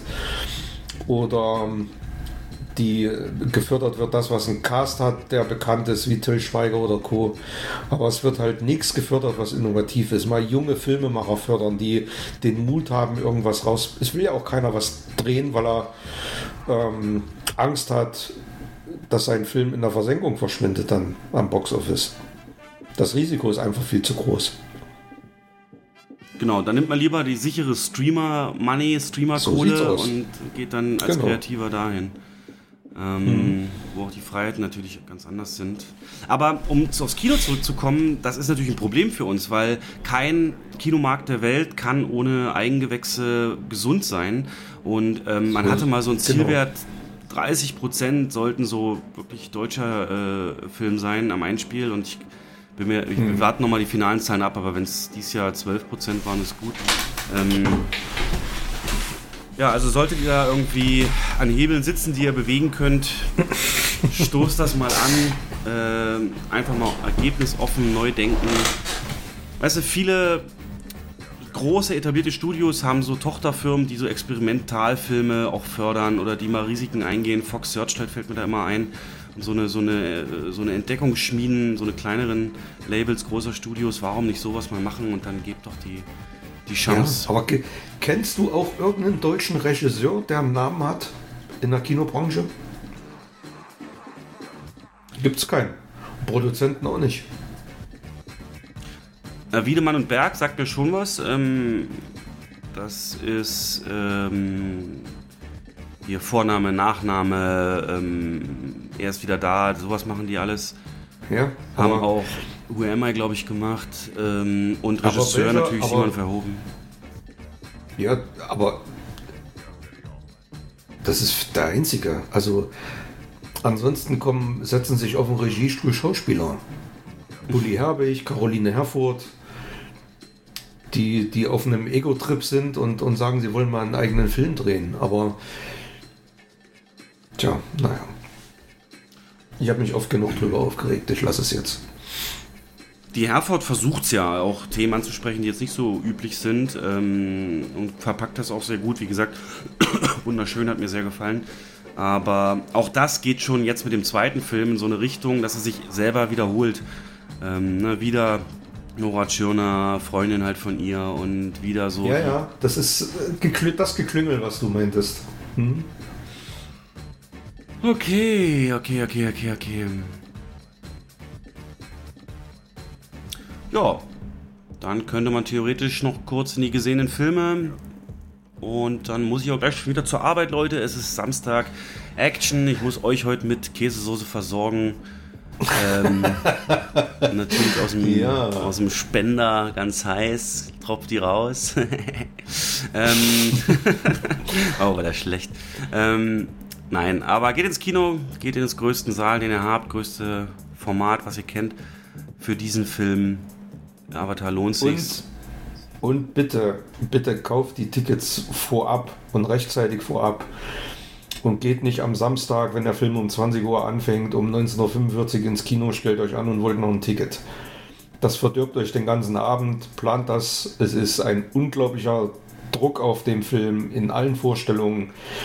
Es lohnt sich da ein paar Tage vorab die Tickets schon zu buchen. Das als Tipp, als Hinweis. Ah, sehe, sehe. Kann ich nur unterstützen. Online-Quoten sind wahnsinnig groß bei diesem Film. Über 80% sichern sich online die Tickets und die meisten Kinos haben die Reservierungsfunktion ausgestellt, seit der Pandemie auch. Und das wird wahrscheinlich auch nicht mehr wiederkommen, weil das zu unsicher einfach ist für die Planung. Und Storno-Möglichkeit gibt es ja trotzdem so einen offenen Storno-Link in der Kaufbestätigungsmail. Jo, Ja, gesehene Sachen kann ich jetzt nicht so viel beitragen. Ich habe eigentlich einen aktuellen Kinofilm, den ich gesehen habe. Deswegen würde ich einfach sagen, du startest da mal. Ja, ich mache auch nur zwei Filme, dann machen wir ein andermal äh, Rest Also ich habe auch gesehen Glass Onion, Knives Out 2, da gehe ich jetzt aber nicht drauf ein. Äh, haben genug Leute was zu gesagt.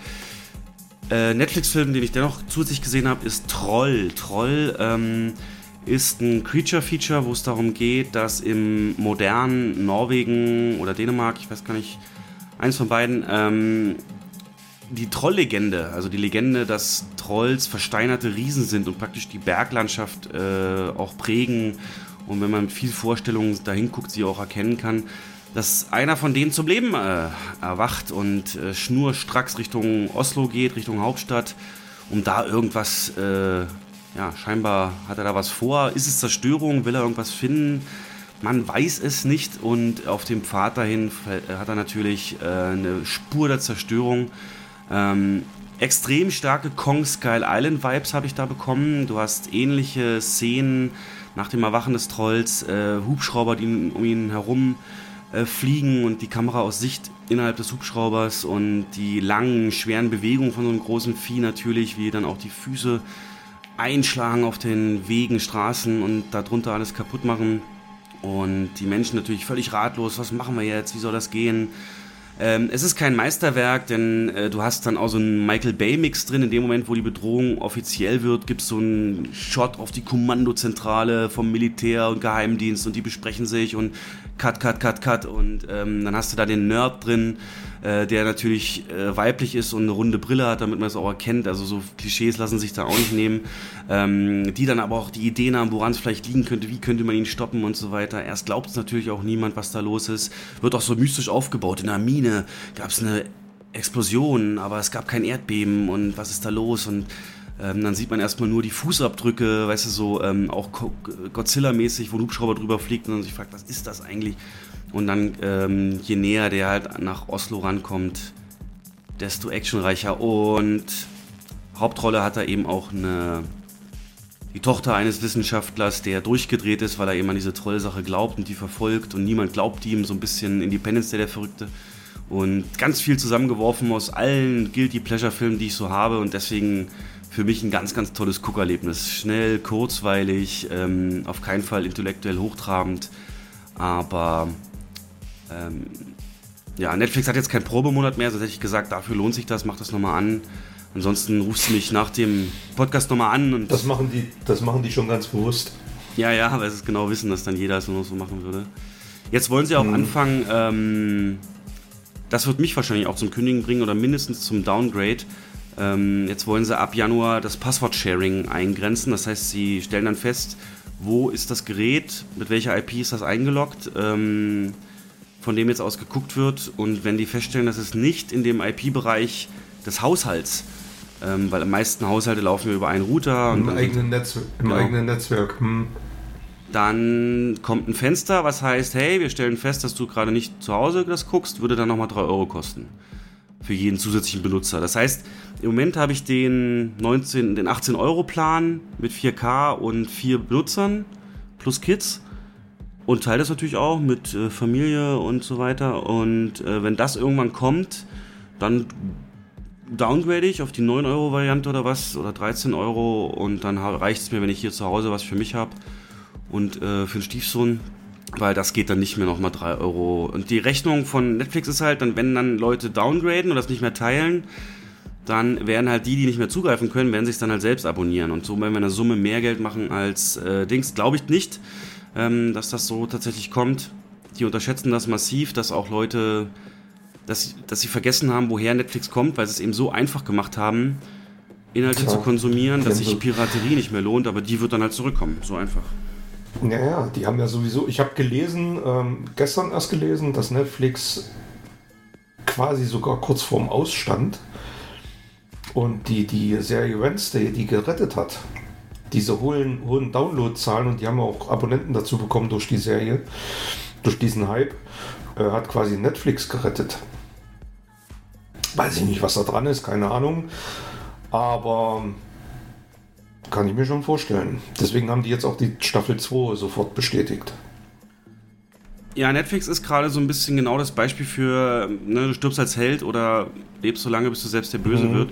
Weil ähm, der Content ist nicht gut, also wirklich nicht. Ich gucke das, also ich, ich ist wie in einer Videothek, ich gucke durch und durch und kann mich nicht entscheiden, weil nichts überzeugt mich so wirklich. Wednesday ist jetzt Ja. nicht mein Thema. Aber zum Beispiel gab es kurz vor der Wednesday-Verlängerung gab es ähm, riesen Aufschrei, dass die Serie, eine deutsche Serie, die Nachfolgeserie von Dark, äh, diese 1899-Serie, dass die ähm, Ja.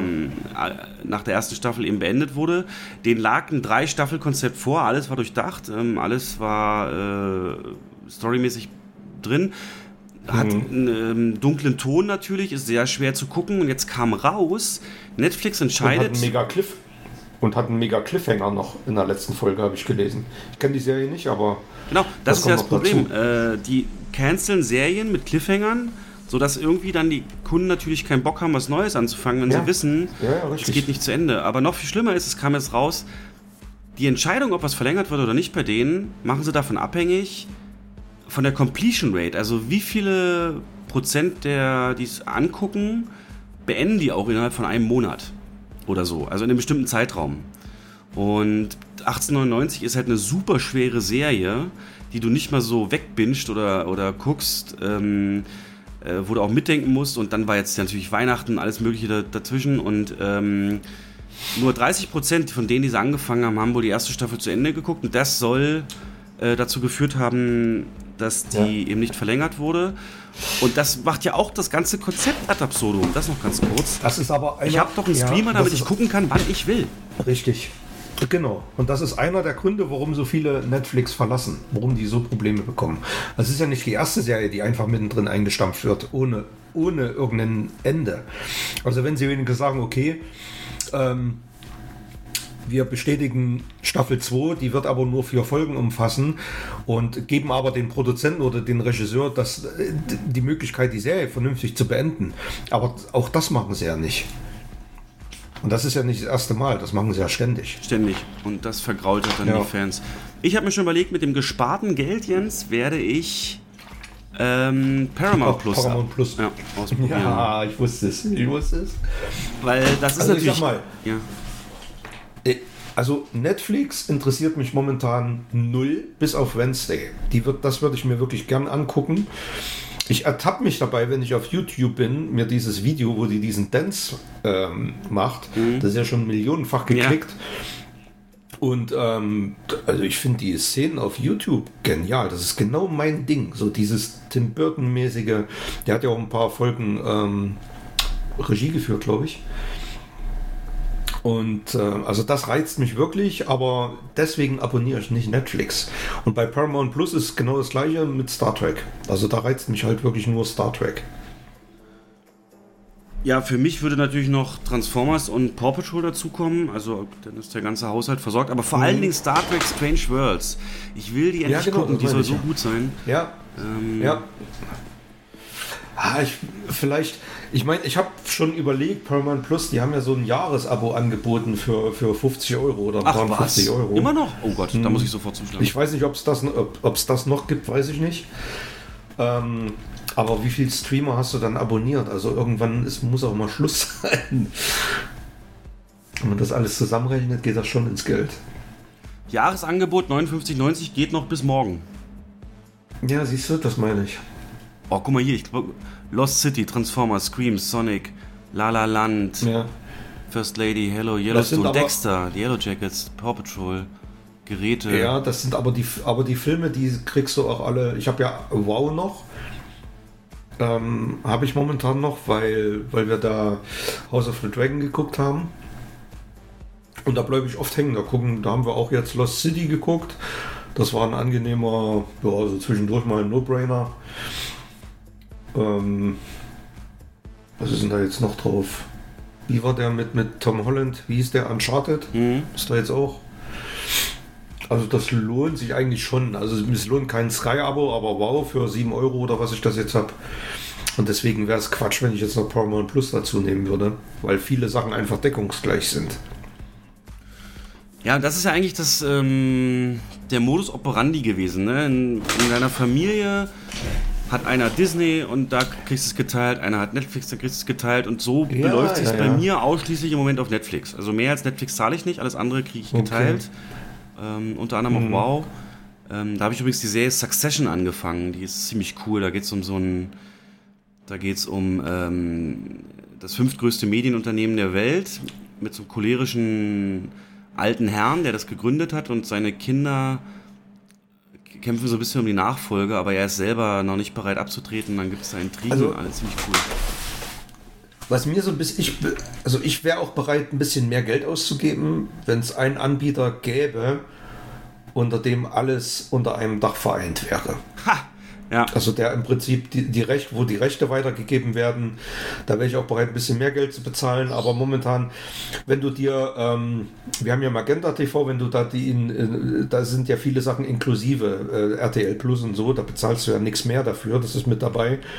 Wenn du dir da die Mediatheken anguckst, die Filme, die da drin sind, das ist alles deckungsgleich. Die sind gleichzeitig bei Wow, die sind gleichzeitig bei Amazon Prime. Ähm, Gerade Weihnachten, schöne Bescherung und die Geister, die ich rief, hast du auf jedem Anbieter abrufen können. Und was, was jeden Anbieter exklusiv macht, sind halt die paar Serien. Ne? Das ist bei Paramount Star Trek Strange New World, das ist bei Wow Game of Thrones und, und House of the Dragon. Äh, bei Disney Plus ist es Star Wars und so weiter und so fort. Darauf setzen die. Alles andere ist eigentlich irrelevant. Und bei Netflix ist es Wednesday momentan. Ja. Und wenn das alles unter einem Dach wäre, das wäre geil. Aber das wird nicht passieren. Es wird eher, es wird eher noch, äh, noch mehr gesplittet werden. Wahrscheinlich kommt Warner irgendwann um die Ecke mit einem eigenen Dienst. Na, ähm, ist doch HBO Max, was bei uns noch über Sky läuft. HBO, ja, in den USA, jetzt hier, hier ist es bei Sky, ja. Vielleicht wird das ja auch nochmal ausgelagert. Paramount Plus ist ja auch bei Sky inklusiv, wenn du Sky abonniert hast. Dann ähm, hast du es ja mit dabei. Aber Paramount Plus, deswegen habe ich es auch noch nicht, sendet nur Stereo. Und das ist ein absolutes No-Go heutzutage. Die haben kein Dolby Digital, kein Dolby Atmos, null, nix. Ich bin gerade am Anmelden, jetzt verarsch mich nicht. Ja, das ist wirklich wahr. Kannst du googeln. Kannst du googeln. Egal über welchen, äh, egal ob über Stick oder über App, nur Stereo. Und das ist gerade für sowas wie Star Trek äh, ein Witz eigentlich.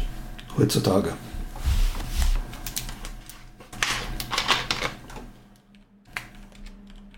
Die Kritik werden sie hoffentlich kriegen, ne? Zurückgespielt.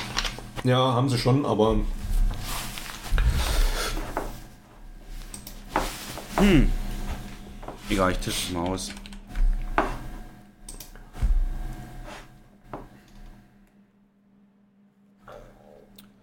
So. das Also Problem Troll- ist, bei diesem Jahresabo hast du kein Kündigungsrecht. Ne? Also da, da bist du ein Jahr gebunden. Oh nein. Gibt es keinen Test, gibt's keinen Testmonat. Den kriegst du nur beim Einzelabo.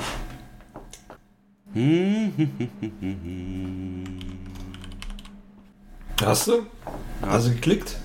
Ich muss ich gerade Avatare einstellen. Aber wenn ich hier Optimus als mein Avatar machen kann, ich raste aus. Paw Patrol. Gibt's nicht, gibt's nicht. Kein Optimus. Ja, nee, aber Paramount ist eh mein absolutes Lieblingsstudio. Das unterstütze ich gerne. Ja, also ich finde es ja auch cool, ne? Aber die Sachen, die mich da interessieren, habe ich sowieso im Regal stehen. Star Trek und so ein Kram. Weil du ein Nerd bist. Ja, richtig. Äh, genau, welchen Film hast du denn geguckt? Dann mache ich das in der Zeit mal eben. Ähm, bei mir ist es neben vielen Retro-Sachen, die ich jetzt nicht erwähne, Terrifier 2 gewesen im Kino. Selbstverständlich musste ich mir den antun. Und wir haben ja das letzte Mal schon drüber gesprochen. Ich halt, nachdem ich den Film gesehen habe, immer noch für ein Wunder, dass er eine FSK-Freigabe bekommen hat. Die hat er übrigens auf der Heimkino-Veröffentlichung nicht. Da hat die FSK die Freigabe abgelehnt. Und äh, der Verleih musste drei Minuten rausschneiden, um dort eine Freigabe zu bekommen. Also man wird, wenn man den Film umgeschnitten sehen möchte, muss man noch den Gang ins Kino wagen. Ansonsten gibt es nur die Cut-Fassung im Heimkino.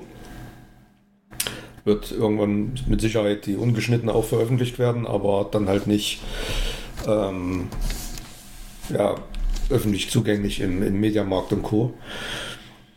Und also ein Gewaltgrad, den ich in den letzten 20 Jahren so noch nie gesehen habe im Kino. Das war grenzwertig teilweise.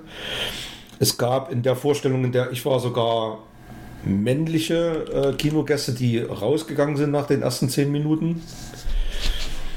Und man sieht dem Film an, dass er sehr billig produziert ist. Also es ist ja eine Crowdfunding-Kampagne gewesen. Ich glaube 200.000 oder 250.000 Dollar hat er gekostet. Ähm, die Effekte selbst sehen nach deutlich mehr Kohle aus, als ob man noch eine 0 oder 2 Nullen drangehängt hätte. Also sie sind sehr, sehr hochwertig und ähm, überzeugen extrem. Täuscht aber nicht darüber hinweg, dass der Film eigentlich eine sehr schwache Inszenierung hat. Also der ist viel zu lang geraten mit seinen knapp zweieinhalb Stunden. Da hätte man locker 20, 30 Minuten rauskürzen können an Handlung. Und alles dreht sich um diesen Clown, um diesen Art der Clown, der äh, dessen Herkunft nicht erklärt wird, der quasi als ja im Prinzip geht es nur darum, selbstzweckhafte Gewalt zu zeigen unter dem Vorwand, das ist ähm, was Übernatürliches und äh, der Clown macht das. Und der Unterschied zu Stephen Kings S, der ja immer hergezogen wird, ist einfach, dass da eine durchdachte Handlung und auch eine Motivation drunter steckt. Und bei Terrifier ist es so, er will einfach nur Menschen quälen und das ist schon teilweise grenzwertig, wie das grafisch dargestellt wird. Ähm, es gibt auch Gewalt gegen Kinder in dem Film was früher bei der FSK ein extremes Problem war. Alles in allem, wenn man auf so eine Art Filme steht, ähm, auf extrem Splatter, dann lohnt der sich. Allerdings das normale Horrorpublikum, was auch ein bisschen Grusel haben möchte und äh, erschreckt werden möchte, kann damit null anfangen. Also es gibt keine Jumpscares. Der hat null Gruselfaktor. Es ist einfach nur eine stumpfe Gewaltorgie zweieinhalb Stunden lang werden dort Menschen zerteilt, werden gehäutet, Gesichter auseinandergerissen, Arme abgerissen. Ähm, und das ist noch das Harmlose, was ich gerade geschildert habe. Und das passiert alles mit einem Minimum an Handlung. Also der Film setzt direkt als Fortsetzung an den ersten Teil an. Den sollte man zumindest mal gesehen, kurz gesehen haben. Ansonsten hat man ein Problem, da reinzukommen. Ähm, Insgesamt kann ich keine Empfehlung für das für normales Kinopublikum aussprechen, also für normale Kinogänger, die einen guten Horrorfilm sehen wollen, sondern wirklich nur für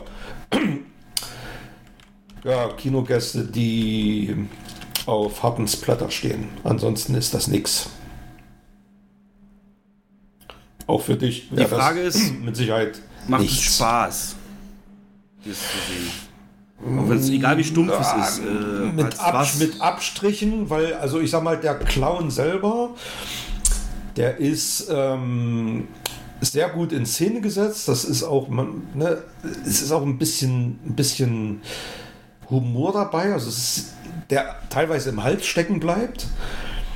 Aber der fade Beigeschmack ist, das ist stumpfsinnige, unmotivierte Gewalt. Also er will einfach nur Menschen quälen. Und ähm, es wird auch nicht plausibel, warum er sich genau die, also jeder, der dem über den Weg läuft, ist einfach dran. Das ist, es gibt da kein, keine Motivation. Und es gibt auch kein, keine Erklärung, warum der das macht. Warum der so ist, wie er ist, wo er herkommt. Anders als bei Stephen Kings S. Da ist der Clown ja gezwungen.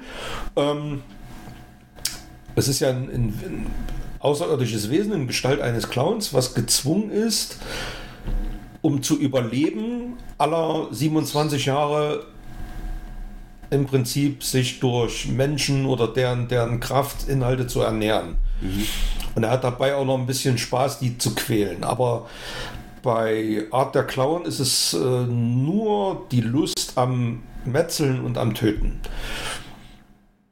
Ich, äh, mir reicht das eigentlich nicht. Also ich will, wenn ich so einen harten Splatterfilm sehe, will ich eigentlich mehr Handlung haben. Oder mehr Humor. Das stumpft irgendwann ab. Also der Regisseur verlässt sich einfach nur auf den Hauptdarsteller, setzt den in Szene und, und lässt es dann äh, blutig werden. Und das ist einfach irgendwann zu wenig. Das äh, reicht nicht mehr aus. Und der dritte Teil ist schon in Planung, obwohl der Clown den zweiten nicht überlebt. Aber da gibt es mit Sicherheit Möglichkeiten, wie der, wie der dann zurückgebracht wird. Ähm, aber man merkt den ganzen Film an, auch vom Look her, dass es sehr, sehr billig produziert ist, auch vom, vom Setting her. Hm, die Schauspieler machen ihre Sache gut, aber ansonsten ist es ähm, absolute Nische. Der wäre auch nie hier ins Kino gekommen, wenn der in den USA oder auch in anderen Ländern nicht so einen Hype ausgelöst hätte. Ähm, der hat eine recht lange Laufzeit. Ähm, was du jetzt erzählt hast, rechtfertigt das, das nicht irgendwie, aber scheint irgendwie ja doch. Äh, jetzt nicht wie meinst du das? Die also Laufzeit also, finde ich immer. Also, die geht ja auch über zwei Stunden, ne? Knapp zweieinhalb, ja. ja. 138 ist das, Minuten. Äh, ist das künstlich aufgebläht oder? Ja, künstlich aufgebläht. Mhm. Es ähm, soll dem Film so ein, so ein gewisses episches Ausmaß ja, verleihen. Tut's aber nicht. Also, wie gesagt, da gibt es eine Szene, da sind die in so einem, in einem Club in der Disco, die geht einfach gähn entlang, die trägt nichts zur Handlung bei. Ähm, die hätte man komplett rauskicken können. Das sind ungefähr 20 Minuten. Und äh, viele Sachen mittendrin auch. Es ist sehr viel Leerlauf mittendrin. Und umso stärker sind natürlich die Gewaltspitzen. Die sind muss man schon zugeben, sehr gut inszeniert und auch sehr gut dargestellt. Aber das ist für das Gesamtkonstrukt einfach zu wenig, dass es für mich funktionieren würde. Oh Mann, du als alter Horrorfan. Aber dann ist es eine ehrliche Review. Ähm, dann gehe ich noch ganz also kurz. Kein Film, den ich mir jetzt käuflich Achso, hast du bewertet? Wird es eine Bewertung geben? Drei, äh, Mama 10er Skala? 10er Skala, schwer 4 bis 5. Hm, okay. Naja, Teil 3 hat er die Chance, es besser zu machen. Ähm, ganz kurz, weil ich langsam unter Zeitdruck wegen der Arbeit gerate. Ähm, ich habe noch einen Animationsfilm, den ich äh, loswerden will, den ich jetzt auch auf Netflix entdeckt habe. Ähm, der heißt Einmal Mond und zurück oder auf Englisch Capture the Flag ist von 2015, spanischer Animationsfilm und wie der Name schon sagt, ähm, ist ein Film, in dem geht es darum, dass ein äh, Rohstoffmilliardär, der sich gerne selbst inszeniert, eine Rakete gebaut hat und auf den Mond will und da Rohstoffe abbauen will. Und die NASA sagt, nein, der Mond gehört allen. Wir müssen dahin und dem zuvorkommen. Aber die haben natürlich kein, kein, keine Rakete mehr und reaktivieren wieder eine Saturn V von damals, von den äh, Mondlandungen, äh, die jetzt im Museum hängt und so Battleship-mäßig, ne? Ein Schiff haben wir noch. Und dann machen sie es machen sie das flott. Das Ganze ist eingebettet an die Geschichte von eben drei jungen Freunden. Ähm, alle so ein bisschen klischeehaft. Einmal so der dickere Nerd, ähm, der sportliche Hauptcharakter und die ähm, ähm, clevere Freundin von denen. Äh, die werden auch inszeniert eben am Anfang, wie sie zusammen als Team da einen Sport machen und so weiter. Und der Vater von dem Kind ist Astronaut, soll eigentlich diese Mission anführen, bricht sich dann aber das Bein und klappt leider nicht. Und dann gibt es noch den Großvater von den beiden, der sich, ähm, der, der bei den Original-Apollo-Missionen mitgeholfen hat und, und da ist irgendwas passiert, das ihn so verbittert gemacht hat, dass er sich ins Altenheim zurückgezogen hat und auch mit der Familie jetzt keinen Kontakt mehr hat und nicht mehr auftritt. Aber als dann natürlich diese Bedrohung da ist, und die NASA auch die ganzen Apollo-Veteranen reaktiviert, die denen helfen soll, alles wieder fit zu machen, mit der neuen Generation zusammenzuarbeiten, lässt er sich überreden und hilft dann mit. Und natürlich kommt es alles noch ganz anders und auf einmal ist der Großvater mit den Kids im Weltall und muss da gegen den bösen, komplett klischeehaften Bösewicht Rohstoffmilliardär angehen. Und was ich halt geil fand, also zwei Sachen. A, es ist halt offiziell, ist das halt das Armageddon-Thema. Ne? Wir müssen hier die Besten zusammensuchen und wir müssen es noch einmal packen und hoch. Wir haben eine klare Mission. Weltraum, alles offiziell. NASA-Logo, die NASA Kennedy Space Center. Habe ich natürlich alles wiedererkannt, auch weil ich schon mal da war. Richtig geil. Und ähm, sehr, sehr herzlich gemacht, ohne diese Moralkeule, die ins Gesicht zu bashen. Ähm, äh, so dass ich am Ende auch äh, ein Tränchen verdrückt habe, was meine Freundin sehr unmännlich fand. Aber ich sage, nee, da äh, bin ich, bin ich äh, ehrlich genug zu mir selber und das darf dann auch raus. Also ein sehr herzlicher, nicht Mainstream-Studio-Animationsfilm. Einmal Mond und zurück oder Capture the Flag. Und wie gesagt, wäre für Weltraumtechnik Armageddon kindgerecht perfekt. Und es gibt sogar in der Mitte bei so einer Montage eins zu eins das Aerosmith-Lied Sweet Emotion, glaube ich, oder irgendein anderes, was auch bei Michael Bay Armageddon dann vorkam. Äh, von daher habe ich die Connection natürlich direkt erkannt, ja. Ähm, ja, schöner, schöner Nebenbeifilm. Aber jetzt habe ich Paramount Plus und werde mich dem widmen. ähm, danke nochmal für den Jahresabo-Tipp. Und wenn du lieb bist, teile ich das Passwort für die neue Star Trek-Serie mit dir. Alles klar. Ähm, hast du noch Punkte? Hast du noch, willst du noch irgendwas loswerden für den Anfang des Jahres? Weißt ja, Januar ist der Montag des Jahres, also eigentlich ähm, bräuchten wir noch einen guten, positiven Satz als, als Abschluss. Ich hoffe einfach auf ein tolles Kinojahr und ähm, dass die Nebenschauplätze, mit denen wir uns gerade beschäftigen müssen, bald der, ähm, bald der Vergangenheit angehören. Genau so. Einfach mal machen, einfach mal glücklich sein. In dem Sinne, wir hören uns bald wieder. Dann geht es schon langsam in großen Schritten Richtung Oscars. Äh, ich bin sehr gespannt auf Nominierungen und bitte dich jetzt schon die Verleihung wieder als Pflichttermin im Dienstplan einzubringen. Und äh, dann machen wir es wieder parallel. Alles klar. Was ist ein Termin? Na, ich glaube, dieses Jahr ist es im April auch. Ja, letztes Und- Jahr war es relativ spät. Oh, nee, am 12. März schon. Also Märzdienstplan. Oh, okay. Da Na gut. Von 12. auf 13. fix machen. Es war mir ein innerliches Erdbeerpflücken. Dankeschön, vielen Dank. Wie gesagt, wir haben mehrere Chancen jetzt. Du kontaktierst mich wegen Streaming, falls du was brauchst und umgekehrt, sowie eine IMAX-Vorstellung auf meine Mitarbeiterfreikarte mit dir zusammen würde ein toller Jahresanfang sein. Na denn, Alles klar. hau rein. Okay, ciao. Get yourself ready. You won't just see movies, you'll be part of them. The IMAX experience. Enjoy the show in your IMAX theater.